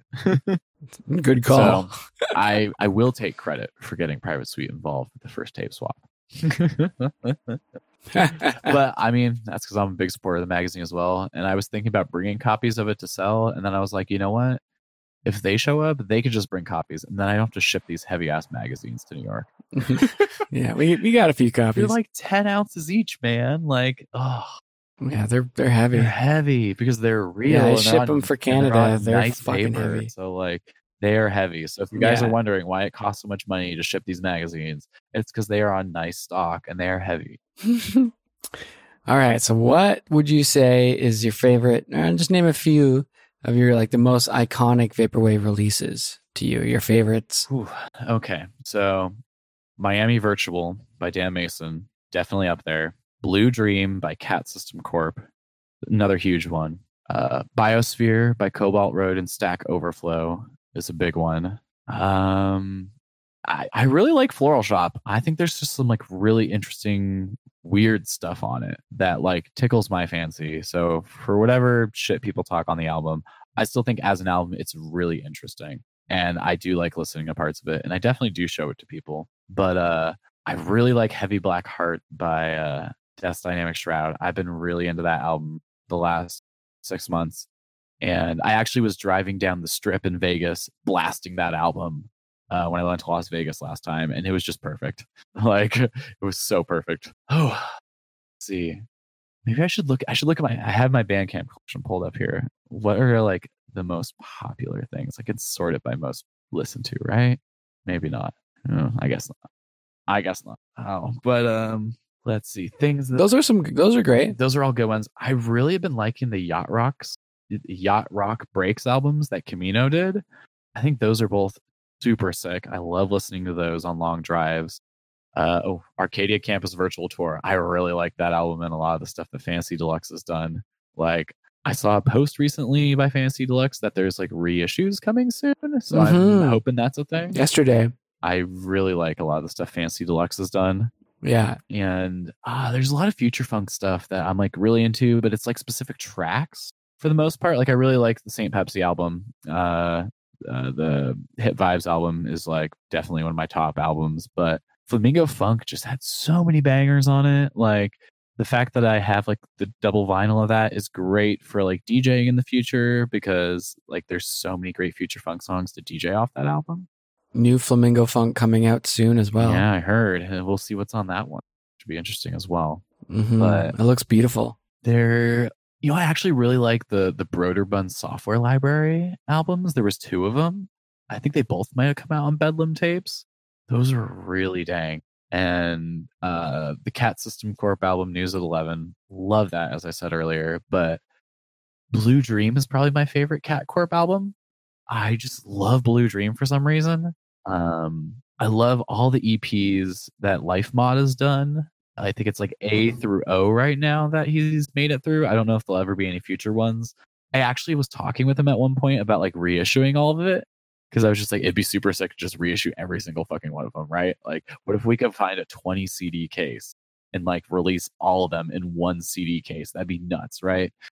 And it just didn't go anywhere. All the album art is in RGB and it looks really bad converted to CYMK, and he doesn't have the original art anymore. So that makes it hard to reissue when people don't have original files. Otherwise, I have to reconstruct things from scratch or from source files, which has been successful for certain things, but it's kind of tricky with other stuff. I love I love all the Echo Virtual albums. Echo Virtual is definitely one of my favorite things. Um oh, which one do I I think I like two the most. I think it's two the one that has my my favorite ones. Yeah. Did you see the vinyl came out for number four? Wait, someone so they actually pulled that bootleg off? Yeah, I got my shipping notification today. Oh, okay, I was I was really on the fence about that one because I'm not too hot on bootlegs. I do think like people are potentially doing it for the wrong reasons. I like the idea that people can make their own Kunaki version of an album. I think that's pretty cool.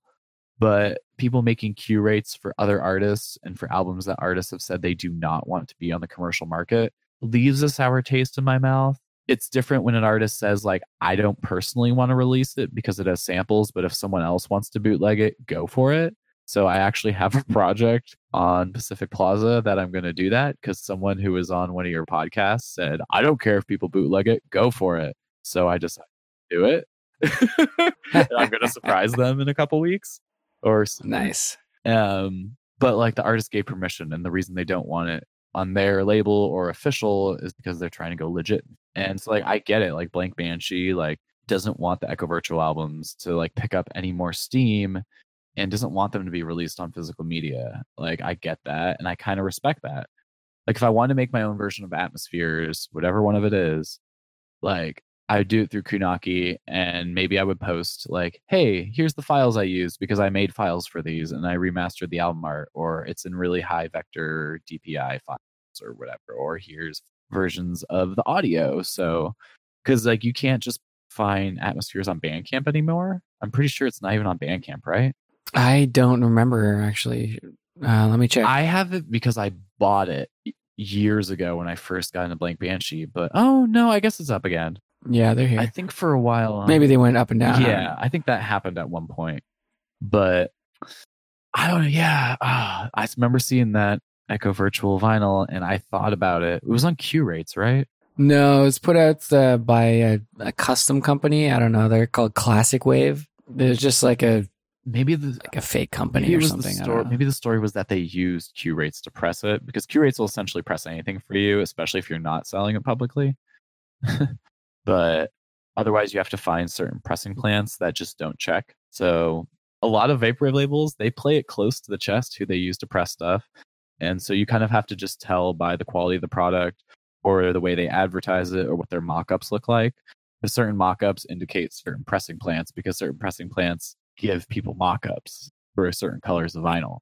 So you can tell that someone uses X, Y, and Z pressing plant because the mock-up of their galaxy blue vinyl is exactly what that pressing plant puts on their website. And I've done a lot of research on that because I ran a, a, label that was trying to release vinyl for punk. And I'm interested in releasing vinyl on Pacific Plaza, but I'm trying to figure out the way to do it. Whether I do a Qrates, whether I go through GZ, whether I fund everything for myself, or I do a crowd fund. And I think my first test is going to be trying to reissue the Wave Race album on vinyl because I'd rather take that risk on my own music than someone else's music. Oh yeah, I'd I'd grab that for sure. So yeah, somewhat exclusive news. Unless I don't think you'll have a problem. yeah. Well, so if you follow the Trucks Passing Trucks Bandcamp, you would know already that I'm been working on this, and I'm actually I have someone I have a mastering engineer for it already who's going to remaster it for vinyl. So I'm hopefully going to have some uh, bonus tracks, and my goal is to have the vinyl ready to buy or at least announce by the two year anniversary of the album, which would be in February. So I'm going to try and dip my toes into vinyl by doing it for my own first. Um, but I have some great ideas for doing interesting vinyl. Like, I want to do 12 inch single. I won't say more about that, but being a DJ or knowing DJs, I should say, and people that like to play DJ edits of stuff and play things on records that have very wide grooves, it would be cool to do 12 inches. So I've been thinking about that. But yeah, big plans, big plans for 2020 and uh, a lot of interesting moves that could be made. mm-hmm. It's exciting times, man. Uh, one sec. I'm not quite sure what question we were on, but it went to a good place, I think. Oh yeah, it's fucking amazing conversation. I'm just like getting swept away here. So you got any favorite people in vaporwave? Well, besides you. but, uh, oh, stop, dude! Going to Electronicon and meeting people was like unbelievable.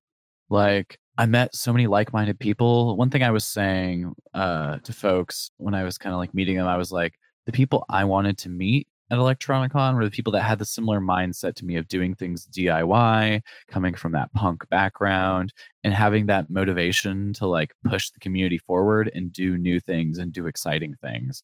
And I met a lot of people like that, which was so cool.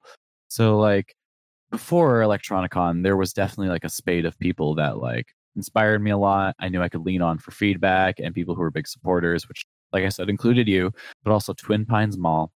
Totally the homie.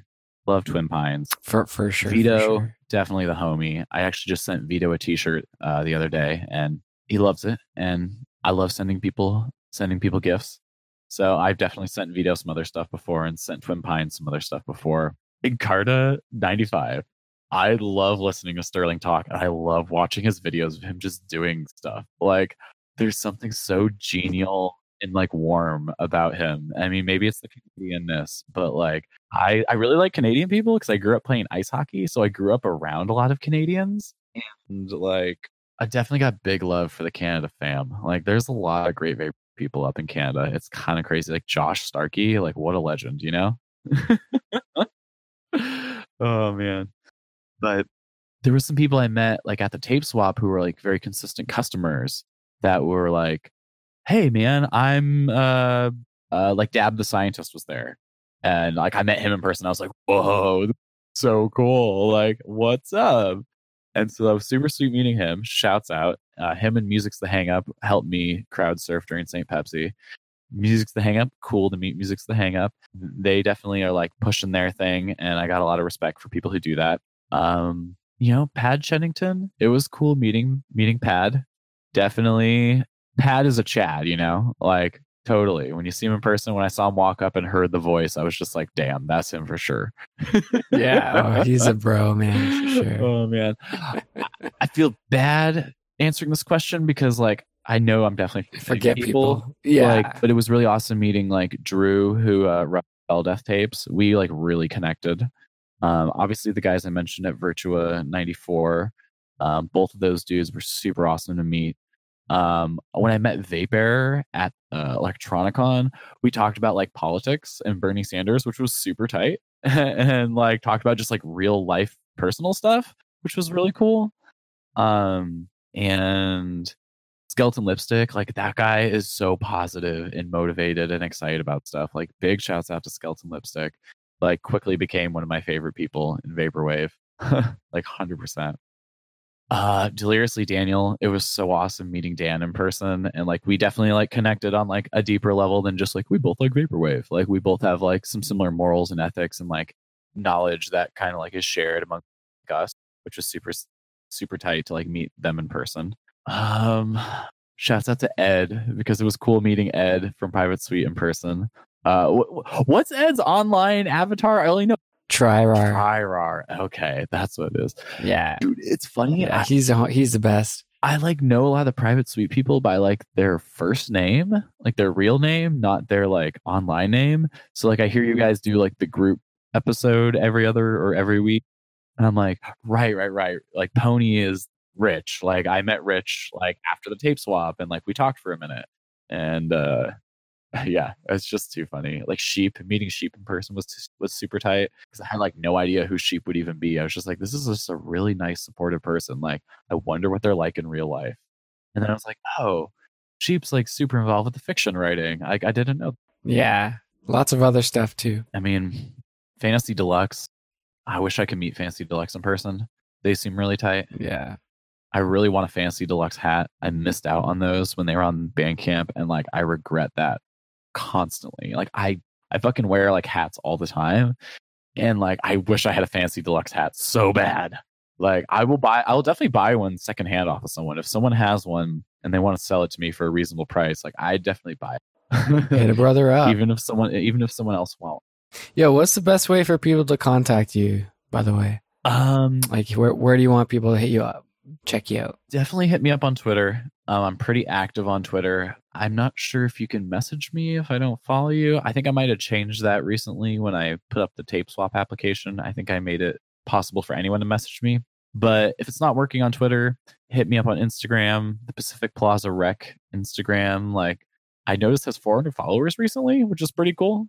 Uh, so follow me on Instagram. I do a lot of DMing on Instagram for DIY shows and punk stuff because the music scene is just like super on Instagram in Southern California.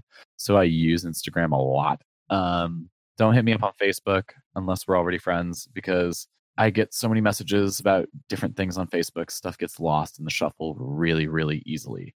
Or you get stuck as a requested message, and I don't look at my message requests a lot because I have a lot of them.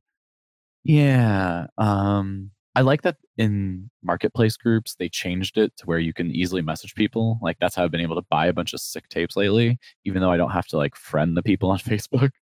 Because after the con, I got so many friend requests and it was really overwhelming. And I had to say no to some people and I had to like just leave a lot of them on read essentially because I was just like, I don't know if I'm ready for all these people I met once to like get into my personal life because I have like a personal life. And for the most part, like not everyone is part of that personal life. Some people are just part of my vapor life, you know? Mm, that's fine. you gotta set boundaries. Like you have to set boundaries. Like I'm not gonna come on your podcast and tell everyone your name, you know? But I could. I could. You I think, better I not. think about it all the time when people are like, "Oh, I shouldn't say that," and I'm like, "I know what it is." I'm like yelling at the radio. I know it. Or, Oh, or like. Dan Mason. Like Dan Mason's not his real name, but I know what his real name. So if I ever call the cops on you, I know your real name. But yeah, now that I think back on the interview, I'm like, oh, I used a lot of people's real names. And I'm not sure if all those people use their real names, but I think it's pretty accepted at this point in Vaporwave. If you are telling other people your real name, like you're okay with that being known. And I know with artists, like I do specifically ask sometimes if they're using an alias that's not their normal project. I'll be like, do you want me to tell people this is your project? Personally, I suggest you do, but if you don't want me to, I will respect. So I try to respect that for like the VHS Jazz release, and I have another release coming up. Oh shoot, I don't know how soon that's going to come out. I have so many releases, but it's an artist I've worked with before, and they have like a little side project they're doing, and they want to keep it anonymous. So I'm willing to do that. You know, there are some people that still thrive on that anonymity, and I think that's cool. Like Twin Pines is just Twin Pines Mall. Like, what a cool person, you know? They're just Twin Pines Mall. And uh there are other people like me where like I'm okay with people like knowing that like I'm Alex, I'm behind trucks passing trucks, I'm doing Pacific Plaza. I try and sign off things with my name and that like it is me. I am doing this. I'm a real person. So yeah, I set my boundaries and I've become mature enough and gone through enough things in my life to know how to do that and where I want to do it. Hmm which I think is another thing like a lot of younger artists in vaporwave have to kind of learn. If you're going on like Twitter and like dropping lots of really intense details about your personal life like people are going to scrutinize that. Like people are going to have probably some hot takes about it as well. And like I've seen some people get like super bummed out and like leave Twitter or like try and leave the scene or like say they're going to disappear from the internet and like ah, it bums me out but sometimes you just kind of have to learn how to set boundaries and you have to learn how to interact with people. And you have to learn that you interact with different people differently. And that's not scammy. That's not like tricking anyone, you know, like that's just hopefully it's being respectful. Like you're doing it because you're being respectful, not because you're being scammy. Like plenty of people make up aliases and like they're not trying to rip off people by making those aliases. which you know that's been accused of some people and some people actually Yeah. tried to rip off people with aliases like blows my mind but I've heard you know a few. it's yeah, it is what it is i'm i Mhm. play things pretty close to the chest when it comes to personal stuff but i'm definitely open to talking to people and like i have vaporwave friends that i talk to on facebook but for the most part like i enjoy twitter and it keeps me busy. It's very nice to be able to open the application and see that i have notifications because on my phone i don't get notifications for any applications except for facebook messenger and text messages just as kind of like a mental health thing. Like i don't want to see likes from facebook. I don't want to see likes from instagram. I don't want to see any of that stuff. I would rather uh, choose to open the application and be like oh cool 10 people like this picture. Like i don't want to see that popping up on my th- phone constantly throughout the day. And i run so many social media profiles for the different things i'm a part of that like my phone would literally just be pinging and like cycling all day and my phone battery's already fucking garbage. So i don't need Yeah. anything else to ruin it. Yeah, Yeah, exactly. that's like the next thing I have to do in my personal life is like get a new phone. That's better. And go to the dentist more. Quit smoking. That was a hard one. Now I just Juul. yeah, yeah. It's all uh, It's all a, a journey, right? Yeah, it's been very exciting being part of the vaporwave scene, but there's definitely, like we said earlier, some people that just like they can do their thing and I'll do mine. and uh, I try and be live and let live. So open to people hitting me up and getting in contact. And I especially want people to get in contact if they're interested in like seriously touring or seriously putting on live events or like I'm open to submissions and I listen to submissions. I don't always give like detailed feedback, but I will give you a yes or no answer for the most part. And sometimes it takes a while because I'm busy, but I'm definitely not like secretive or exclusive or like I don't think I'm better than anyone. Definitely. That was definitely my think that was my next question actually like do you have any advice for how people present their material to you if they want it on the label? Definitely. I have a lot of thoughts on that. And All right, well give them to me. I think a lot of them come from working with bands where when you're working with a band and you have a release cycle, you know, you have your release ready up in advance at the minimum because it's going to take a while to make the physical stuff. And if an artist is coming to a label and they want them to release something, they a need to know that like it's not going to get released in a couple weeks. It will definitely be at least a month. It's very rare that you can push something out in less than a month. So keep in line, keep in mind that there's a timeline, and we have to build the timeline together to decide how we're going to promote it. So I need to be able to promote the album.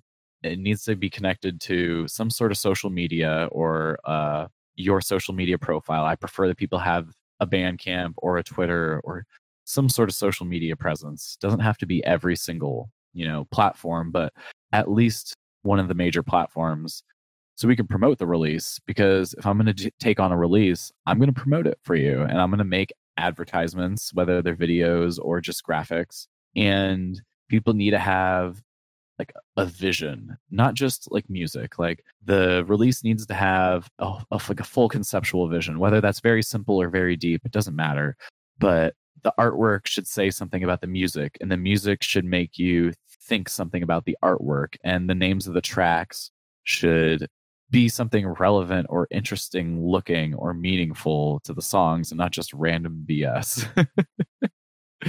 like the one thing that gets me about a lot of future funk releases is like the tracks are just called like fun party, fun tonight, dance party, like super whatever. And like those are cool, but like for like full album releases and the kind of stuff I'm trying to do on the label, like I want all the constituent parts that make up your album to work together. So you have like a full holistic vision of your release. If this is just some toss off, like I'm not as interested in that. Like I don't want to just do like toss off releases. Like if I reissue something, I want to bring something special to the reissue, whether it's updated artwork, extra tracks, remix stuff, you know, um, extra artwork that wasn't used the first time around because you only had a square digital image on Bandcamp. So like hopefully you have other artwork so we can do insides of the tape. We can put stuff on the tape label. Like having extra artwork elements really helps if you're doing a physical release because physical releases require a lot more artwork, graphic design, and layout work than digital releases do. So if someone's going to approach me with a release, I want their artwork to be in CYMK color profiles because that's the color profile for printing. I would prefer someone to have a side length version of their album. So like you have an A side and a B side figured out already. So the tape is balanced. So the tape so the tape sides are about the same length and there isn't a lot of extra space. So I like to have my tapes balanced. When I was working with bands, I always would like trying to emphasize that I want you to tour and play live. But for Vaporwave, that's obviously not really that much of a thing. But if people are interested in playing live and DJing and having product to sell in person, I'm super into that idea and I do want to work with people like that. So keep that in mind. If you have extra merchandising ideas that fit around your album release, like I like stuff like that. Being able to make special buttons, special stickers. I mean, I actually know how to do t-shirt screen printing, like all the Pacific Plaza shirts. I made those myself. Or, well, with the help with the help of my best friend, uh, who like we came up together, like learning to make different kinds of merchandise for our bands and for our friends' bands. He's really good at screen printing. I can just, I'm okay at it. So when we work together, it's really awesome because we both come up with different creative ideas for doing things differently and doing things in a very handmade style. Like I do everything by hand, and artists need to understand that, like, it's a handmade product. It's not a professional machine made product. And so I put a lot of time into it. For the most part, like I don't factor in the labor costs with the cost of making the tapes. So keep that in mind that like I put a lot of extra time on my own into the and it takes a lot out of my days to like format your artwork, print it out, cut it, fold it, score it. So I want to work with people who are passionate about what they're doing and they've put a lot of work into what they're doing and they want to really promote it and they're going to keep on top of me because I have so many things going on that like stuff can fall off to the wayside really easily and I forget to make an album uh announcement. Like I forget to announce that your album should come out. you know, and then it's like, "Oh, I'm announcing it 2 days before the release." Like you got to announce it a little earlier than that, you know? And lately I've been so busy that I've been slacking a little, but you know, in the early days, every album would have a video advertisement, a print or digital advertisement, a lot of promotion on all the different social medias, Facebook groups, the Reddit, Twitter. And that's why I think people respect what I do. And I put a lot of work into it. So I want to work with artists who put a lot of work and thought into what they're doing. And I think a lot of labels probably feel the same way I do, honestly. Yeah, makes sense. But yeah, when people send that email, so something very specific, like I know a lot of people kind of are like, they want tips on how to like email people and get in contact so they actually get a response. And I would say if you're going to email me, I want to know, I mean, all the basics, obviously, project name, song titles, album title, maybe a little paragraph or two about like what the concept or theme of the album is, or something about how you made it that's interesting basically something that I can turn into PR for the album. So if you made it all on a certain device, that's really cool to know. Like the PowerPC ME reissue I'm doing, like he made all that with like physical gear. He wasn't just like diddling around in Ableton or Fruity Loops. Like there's a lot of physical gear on that, like EP. So that's important to know. Like that definitely gives me a different perspective on the music.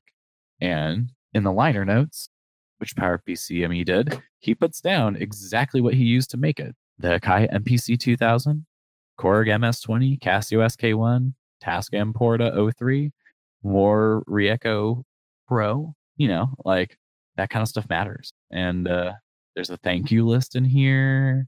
Like, that's great. Like, I, that's the kind of release I want. And I was able to just be like, hey, dude, include these kind of things. And then he designed the album art, which made my life so much easier. And you include the DMT tapes logo on here as well. It's a reissue from a DMT release. And I just set in the catalog number, put the catalog number on it. it looks great. I'm holding the J cards in my hand right now. and I just need to do the special thing we're doing for the tapes. I don't know if I should announce what we're doing.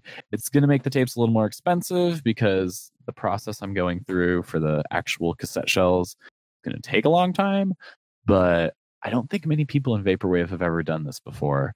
So it should be pretty unique. And I definitely wanted to do something kind of special and unique for this release because PowerPC ME was really inspired by Electronicon. And actually, all the pictures on the album art and J card are pictures from Electronicon. Mm. So I figured, yeah, we should put something special into the actual tape itself since it's somewhat commemorating a very special and unique event. Mm-hmm. yeah. Fuck yeah, man. You're killing it, dude. I'm out Seriously. here doing my best. I'm doing my best. yeah. Like I said, music's my life, and like I want to make a career out of working for myself and doing music related things. And part of that is like booking shows. Like I've been trying to pay myself for the shows I book because for the longest time, the punk shows I was booking, I just did it all for free.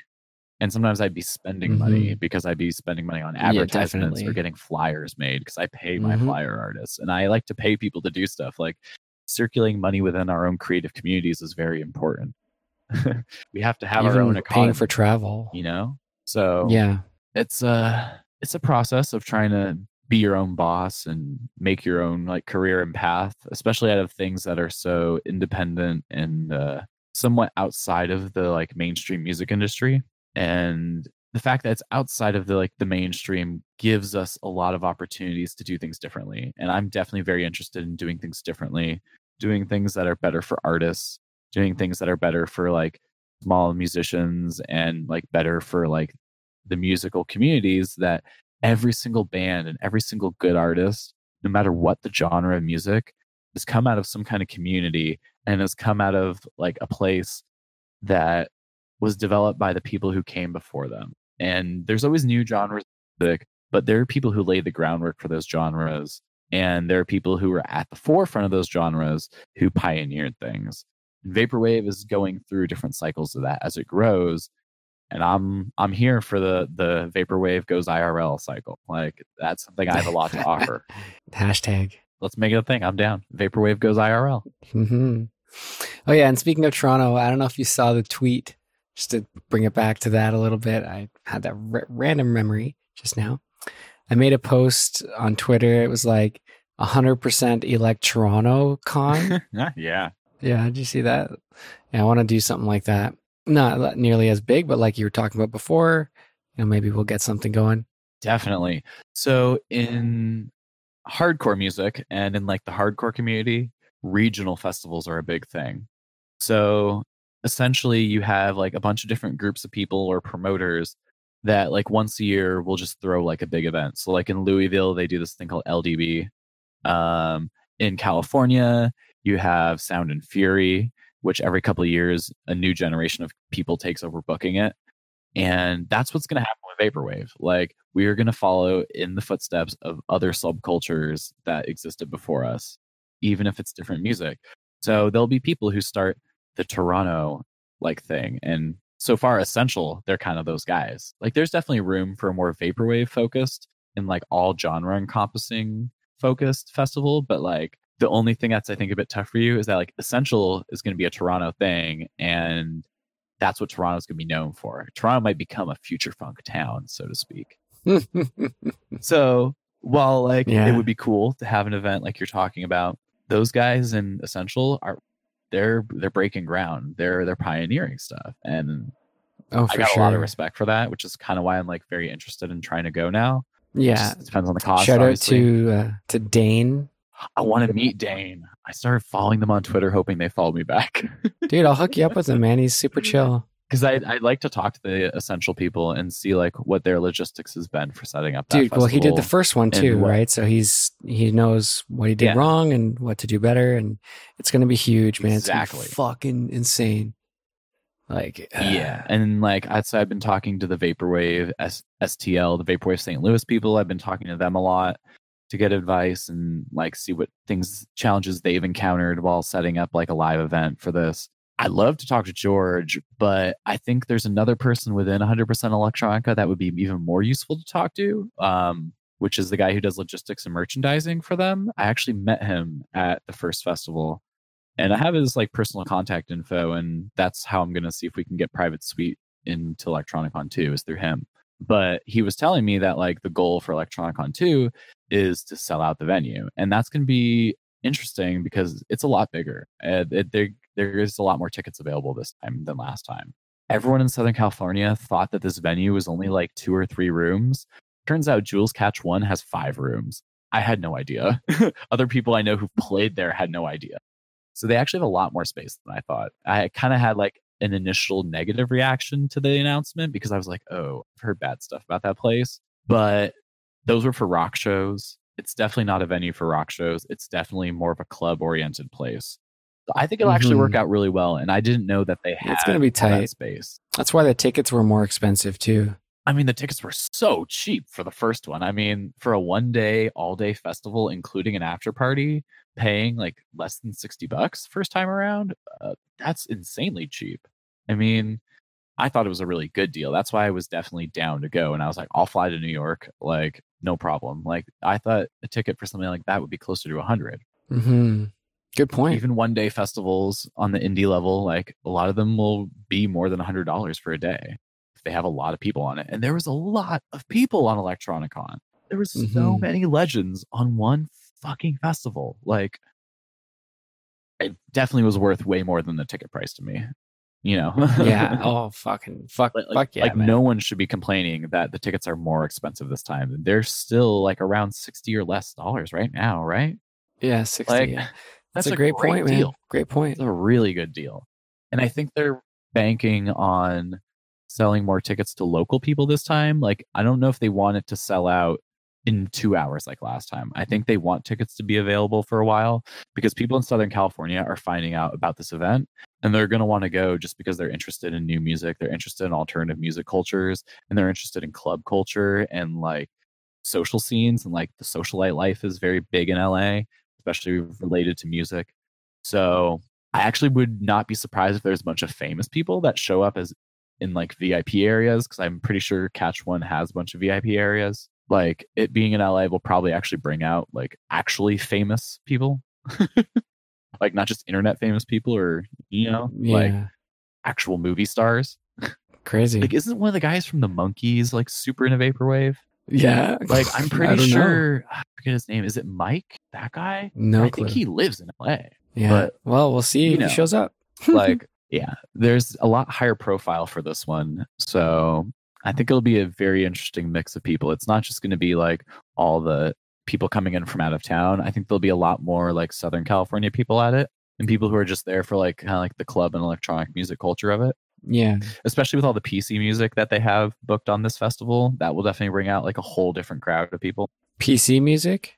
yeah, like Slater and some of these other people that like a lot of the vaporwave folks don't know, they're more well known in the PC music scene and other like internet genres. And that has like a whole different fan base. And a lot of people in the PC music scene DJ live or perform live, like Sophie. So that's going to bring out a whole different crowd inside of people having those like artists. And while I'm not particularly passionate or like hip to some of them, like I did a little bit of research and then it made a lot of sense when I started like researching what scenes those people come from, what they've done and what they've released already. And so it's a smart move by 100% Electronica. Like they're not trying to just be vaporwave. They're trying to be more inclusive than and vaporwave is going to have to do that to be a live thing. Like when I've been looking for tour for places to tour to, one of the biggest things I'm actually looking for are synthwave. So synthwave nights, those people like retro, they like the aesthetic. A lot of them actually play future funk at their synthwave DJ nights, and it's just not really like talked about because they're in the synthwave community, which is its own thing. And Yeah. you, Yeah. Time Cop just came yeah. to Toronto. So I think people need to kind of look to synthwave synthwave has made this transition in the last five years to being more of a live music genre, and there's a lot of synthwave DJ nights out there. So when I'm trying to find places to tour through, I'm like, where's the synthwave night in Columbus, Ohio? Oh, Columbus Synth Collective runs a DJ night. That's where I would probably hit up for a vaporwave tour. Uh, in Austin, Texas, you have Body Cruise. They set up pretty big parties actually at like Hotel Vegas and other and other venues in Austin. And they're not strictly vaporwave, but they do synthwave, they do retrowave, they do future funk, they do vaporwave. Um, in Colorado, you have the 303 Synth Night, which does a lot of synthwave, and they'd probably be down with future funk and vaporwave DJs. Uh, Portland, you have Synth City, who has like a retro uh, night, and they have future funk listed in their subheader as one of the genres. Um, I mean, obviously, there's Terminally Chill in Philly. You have the Pocari Sweat Guys in San Diego. There's actually a second DJ night in San Diego that does internet genres as well as future funk and synthwave. And uh, there's actually been nights where you have Pocari Sweat Future Funk night and those other guys doing their thing on the same night. And they split a crowd essentially because people go to both of them. And uh, in LA, you have the guys who run the Chewing Foil Gallery, and they put on shows with vaporwave artists and sometimes more vapor focused shows, but they do a lot of stuff in the beat scene as well. So I'm just trying to like basically make lists of these places people could go play. And I think the future is definitely in live shows and touring. And I know that's where I'm going to be able to contribute more beyond just being a label is uh, helping people book these shows, setting up these networks, tour managing people. Now that I'm starting to learn to DJ, like I kind of just want to book my own stuff on my own tours and go out there. Like it'd be super fun to just jump in my car and drive basically to like Vancouver and back. And along the way, play shows in like a bunch of different towns. And just like the idea is to get your gas paid. for. You're not going to make Yeah. money touring. Gas and food. Yeah, mm, food's a little bit optimistic, but in the early days of touring, like unless you're famous, unless you become a Yung Bae level artist, like you were going to do DIY tours. You're going to sleep on people's floors. You're going to eat Taco Bell every day. You're going to drink beer, shitty beer every night. Like you're going to do the same thing punk bands did. You're going to do the same thing hip hop, like like small hip hop artists, like, backpack hip hop artists have done. Like you're gonna sleep on floors. Like you're gonna like have nights where you don't get paid anything. You're gonna have nights where you get paid hundreds of dollars. You're hopefully gonna be smart enough to make merch and sell your merch on tour. So you're gonna repress your tapes. You're gonna repress your vinyl. You're gonna make some T-shirts. You're gonna make some hats. You're gonna get some shit embroidered, and you're gonna sell merch on tour. And that's where you'll make money hopefully the money you get paid for actually performing pay for your gas then you sell merchandise pay for your food pay for lodging pay for the merchandise itself because making merchandise isn't free you know and these are all things people have to think about and have to do to tour and i already know how to do all that i've already done all that for years so I just need the right artists to start working with me, and I think we can make some cool shit happen. Like, I don't want just every random vaporhead who like, I want to play a live show, hit me up. Like, it's not what I want. Like, I don't want to be, I don't want to be bombarded by people. But if you're serious and like you're living a lifestyle or have a job that's going to allow you to take off time to do it, like, let's talk because I know what it takes do it on a DIY scale. And if we can do it really well on a DIY, we could do it really well on a DIY scale it will get bigger and eventually it could turn into things that pay well enough to be a career. And like some of these vaporwave artists that dream of being live performers, they can do it. I have faith in some of them. And I know there's certain people I've identified that I think have like really great potential and people who are like really solid folks that some of them I've already put out kind of like, you know, offers where it's like, when you want to do this, talk to me. You know, like Vape I told Jeff when I got back home from Electronicon. I was like, when you want to tour, man, hit me up. Like, you are an amazing live performer. You clearly know how to put together visuals that complement what you're doing. Like, I bet we could book a Vapor US tour and we wouldn't lose money. You might not make money. You might sell a lot of records actually, which maybe you you would make money. But like as a performer and the tour itself might not make a ton of money. But we would be building that network and we would be at the forefront of something that's uh, I think going to be big. Like, I think there's a lot of potential in performing live, whether you're just DJing dance music or you do crazy ass trap shit or you do weird experimental noise stuff. Like, there is room for all that. And those people might have to tour to different places or tour in different ways. But now we're going to see a culture of having regular festivals, and those festivals will include everything. So, no matter what you do, there will be a place for you eventually, but you're going to have to trailblaze for yourself, you know? And for me, I think future funk, up tempo, dance music related things are kind of where it's at. And that's where I'm trying to work. So, I mean, if you're making like slush wave, like don't hit me up asking you to book you a tour. no, no shade, but I, I don't know what I would do booking a slush wave artist. The only person you could book a tour for that slush wave is probably like telepath. Which telepath, if you're listening, I book you a tour in a heartbeat. I actually, oh, uh, I know someone that like has a connection to telepath, and like I'm so tempted to be like, dude, like please, like put him in contact with me because that'd be crazy. Like how crazy it would be to book a tour for telepath. Holy shit! But uh, I actually saw telepath without the robe backstage, which was nuts. I was like, oh my god, holy crap, this is crazy. Oh, I I might have a way for you to be able to contact them um, at least the people that represent him. Yeah. So, I mean, I'll I'll let you know. I think there's there's a lot of potential, man. It's a lot of opportunities. Yeah, dude. And uh, big time. Trying to seize them, trying to put my name out there, and uh, I'm really stoked to see how it goes between now and the end of the year. Because like, there's gonna be a lot of things that happen between now and the end of the year. There'll be some more festivals announced. I'm pretty sure. I have a feeling some people will announce tours or live shows. Actually, I was talking to Pad Chennington recently, and I think he might be working on trying to put together a live show. Uh, I know Geo Metro is interested in trying to put together a live show and come out to the West Coast. Like I said, Shoji's interested. Like, you know, it's happening, man. And then you see everyone who's like, oh, dude, what if I put on a Vaporwave festival in uh, Wisconsin or in upstate New York? And I'm like, I love the passion. I'm not quite sure if you know what it takes to do something like that. Like people like George and the team that George Clanton works with, they are very experienced and they put in a lot of work and they've been in the music scene as independent artists and like independent you know tour bookers agents whatever they've been doing that for a while they're not like just like jumping in this vaporwave thing hmm You know? 10, 20 years. Yeah, like George Yeah. Clanton's been making like serious music and then been a strong independent artist for a long time, even if he wasn't famous. Like, hmm dude has an insanely wide breadth of like knowledge and experience that I have a lot of respect for. Like when I saw him at Electronicon, I just shook his hand. And I just said thank you. Like I know how much work it takes to put on something like this. Thank you. mm-hmm.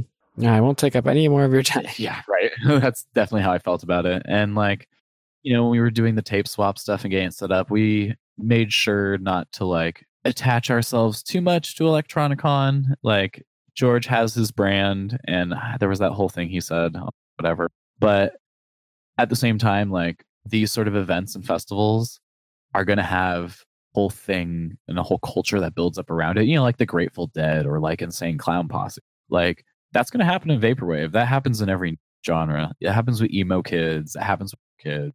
Like there'll be people setting up tape swaps, setting up DJ nights, setting up pre-fest shows, post-fest shows. Like I think a lot of people should keep in mind when they're traveling for all these vaporwave live events that there's going to be a lot of things happening the day before and the day after that.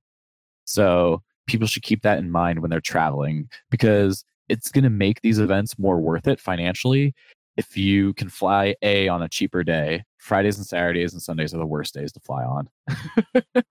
and B, when you can go to other events and go to social events based around the festival. And that's what really builds a community is having all those other whether it's a meetup with Pad Chennington, a tape swap. We all go do karaoke on Friday night, like before, you know, we all go to a bar or something, you know, like you want to do some karaoke at Electronicon 2, Friday night after the tape swap, we should just go find a karaoke place and bring a bunch of people with us. I'm so down. That'd man. be fun. We could sing some of the songs people sample. Yeah. we'll all get together for a Diana Ross. We'll all sing It's Your Move, whatever they originally. Yeah, as a group.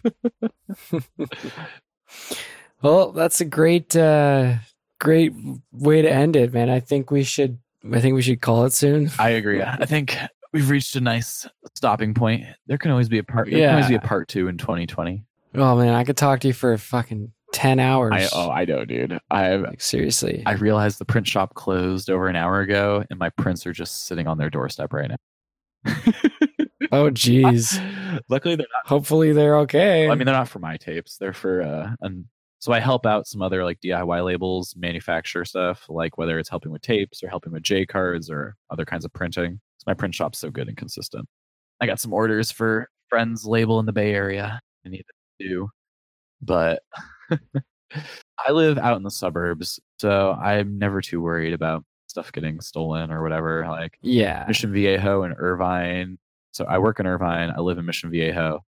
They're some of like the quote safest cities in America. like when I deliver DoorDash, like I go up to people's doors and they just leave their front doors unlocked. So fucking weird. I don't get it. Like when I lived in the Bay Area, like when I lived in the Bay Area, like no way, Jose. Like in the Bay Area, you do not leave anything unlocked ever. It trips me out bye. bye. living in the suburbs, like, and people just don't lock stuff here. Mhm. Yeah, it's funny. My parents still to this day. Out in Bellwood. Yeah. Oh fuck! I'm gonna have to cut that, man. What? You said it in another episode already. Oh, did I? Okay, we're good. So mm, okay. There you go. Here's, You- you here's got- the very last You, you got track of everything. here's the very last thing I'll reveal before we end this interview. Is I have I have a, a I have a note on my phone and I have some indie advent fact I have in that note. Cause someone said it before recently. We're like, someone's gonna have to interview you, dude, and like, hopefully they've been keeping track of all the little things you say over interview. And I was like, oh shit, I should be that guy. So I started keeping track of certain things. no fucking way. So I'm gonna, I'm gonna get you. I'm gonna Nardwuar you someday. Okay. It gives me reason to go back and listen to some past interviews Oh to see if you dropped any nuggets in the past ones before I started keeping track. Yeah, probably. oh, it, was I, ve- it was a little messy before. definitely is some stuff. I definitely got to. Yeah. Uh, that's crazy, So- man. When the time comes, I'll interview you and I'll pull out some Nardwuar level shit. awesome. Can't wait, man. oh my god, thank you so much, dude. I'm so glad we finally got to talk. Like in the Definitely, dude. podcast format, Definitely. not just like hanging out with a bowl. Yeah, yeah, yeah, exactly. You know, it's sit down and actually talk about all the things, right? Not just, uh, not just what comes to mind and, you know, making conversation, having fun, but actually, you know, getting to know you, getting, letting people get to know you and what to expect at the, you know, at the tape swap. And yeah, it was a great, great time, man. I'm really happy we did this. Dude, thank you so much. I guess the extra last thing will be I'm to plug the tape swap one more time for people. And I'm to I'm to read everyone who's a part of it and just tell everyone what's to be going down that day. So, the tape swap, tape swap and chill number 2 is at the Smell in downtown Los Angeles, October 18th, 11 a.m. to 6 p.m. And we have a killer lineup. We have I think 13 vendors right now, including Private Suite Magazine, Geometric Lullaby, Cell Death Tapes, Pacific Plaza Records, Total Power Records, Power Lunch Corporation, Virtua 94 Records, Gulf Audio Company, Chewing Foil Records, Fish Print and Petri Dish Records, Molten House Media, T Crux International, Take an Ice Cream. I think there was someone else who registered recently. I'm forgetting their name right now. And then there's one or two other people that are on a fence about it, which I'm hoping will get them locked down. And then we're going to have live performances and DJ sets by Frankjavcee, the Pocari Sweat DJs, Reese Withrow, and No Genki. Limousine is performing a live set. Eventual Infinity will be performing a live set. Porter Vong will be giving a seminar. Data Girl will be playing their first ever live set. Mr. Hideyoshi from Virtua 94 will be doing a live set, also from Terminally Chill. Corbo from Chewing Foil will be doing a live set. He uses a really sick modular synth setup. You're not going to want to miss that. Baja Ajax is going to be doing a live set. Azure Sands. And then yours truly will be starting out the day with a little uh, 20 minute intro. So Sick, man. come out to the tape swap. You'll see some DJs there. You'll have a lot of opportunities to buy stuff, not just tapes and CDs and stuff like that. Like people will have vinyl. There's going to be merch. I've been telling a lot of people to make t-shirts, so there's going to be a lot of t-shirts for people to buy. There's a couple of vendors who are selling vaporwave adjacent stuff, whether that's like stickers and pins and t-shirts or VHS and DVDs. Um, there's going to be the tape trading table. Uh, Private Suite magazine is going to be there, hopefully doing interviews and meeting people. There's a couple artists we're trying to do meet and greets with. We're trying to lock down like official meet and greets, but nothing confirmed yet. Some of them are actually pretty big names. Uh, so hopefully they'll at least show up. If they show up, you can just get an autograph from them. but it's going to be a cool day. And then that evening, I have no plans, but I definitely want to go get drinks and hang out with people. So you guys want to hang out in LA on Friday night after the tape swap, let's do something. Party. And forever shouts out to Private Suite Magazine. Thanks, man. I'll let everybody know you said so. I feel like I should be in like the Private Suite discords or chat groups at this point, you know? Just putting You that out there. Why not? Just join up, dude. and there I pitched an idea to the legendary indie Advent about a uh, little regular feature we might be able to do on the podcast. So maybe maybe that'll come to fruition. yeah, only time will tell. Yeah, if if either of us have the time. yeah, good point. We'll limit it. We'll be like an hour. We pick ten tracks. We have an hour to get through ten tracks hmm once a month. I think we can. Fi think we fire do it out. I think we can pull it off. Okay, okay. I'm picking up what you're putting down. Yeah, keep it a little mysterious Yeah, for man. now. Yeah, exactly. oh, okay, dude. Well, I hope you have a great night. Thank you so much for doing this. Oh, it makes me so happy. My heart is so full. Me too, dude. Me too. Can't wait to see you in a couple weeks. It's like it's like almost it's like two weeks away. Like how It's like two weeks. crazy is that? it's Like, crazy. I gotta start planning my I shit. mean, 18 days. It's a little Yeah. over two weeks, but still, yeah. it feels like two weeks Yeah. to me because life moves so fast. hmm Oh yeah. Ah. Next thing I know, I'll be looking at your face. Oh, I'll be looking at yours again. and this time I won't think, whoa, I can't believe it. That's shit, Indie Advent. I'll be like, that's my friend, Indie Advent. yeah, that's my good friend. oh, man. All right, man. Well, Talk to you later, I'll dude. talk to you soon. Oh. Have a good night. Yeah. Peace out, bro. Cool. Well, that was my interview with Alex from Pacific Plaza Records or Pacific Nature, if you want to go that route. Definitely check him out on Bandcamp. It's pacificplaza.bandcamp.com, I think. Yeah. And on Twitter, Pacific Plaza REC is his uh, Twitter handle, Pacific Plaza Rec. So yeah, check him out. And thanks again to Alex for coming on the show. It was a ton of fun and it was uh, about time we had him on here. So thank you for your patience, my friend. We're going to play you a couple songs from Trucks Passing Trucks and a couple exclusive tracks that are upcoming from artists on the label. A song from Data Girl and a song from Ambassador Class. Okay, everybody, as always, stay well and we'll see you next time.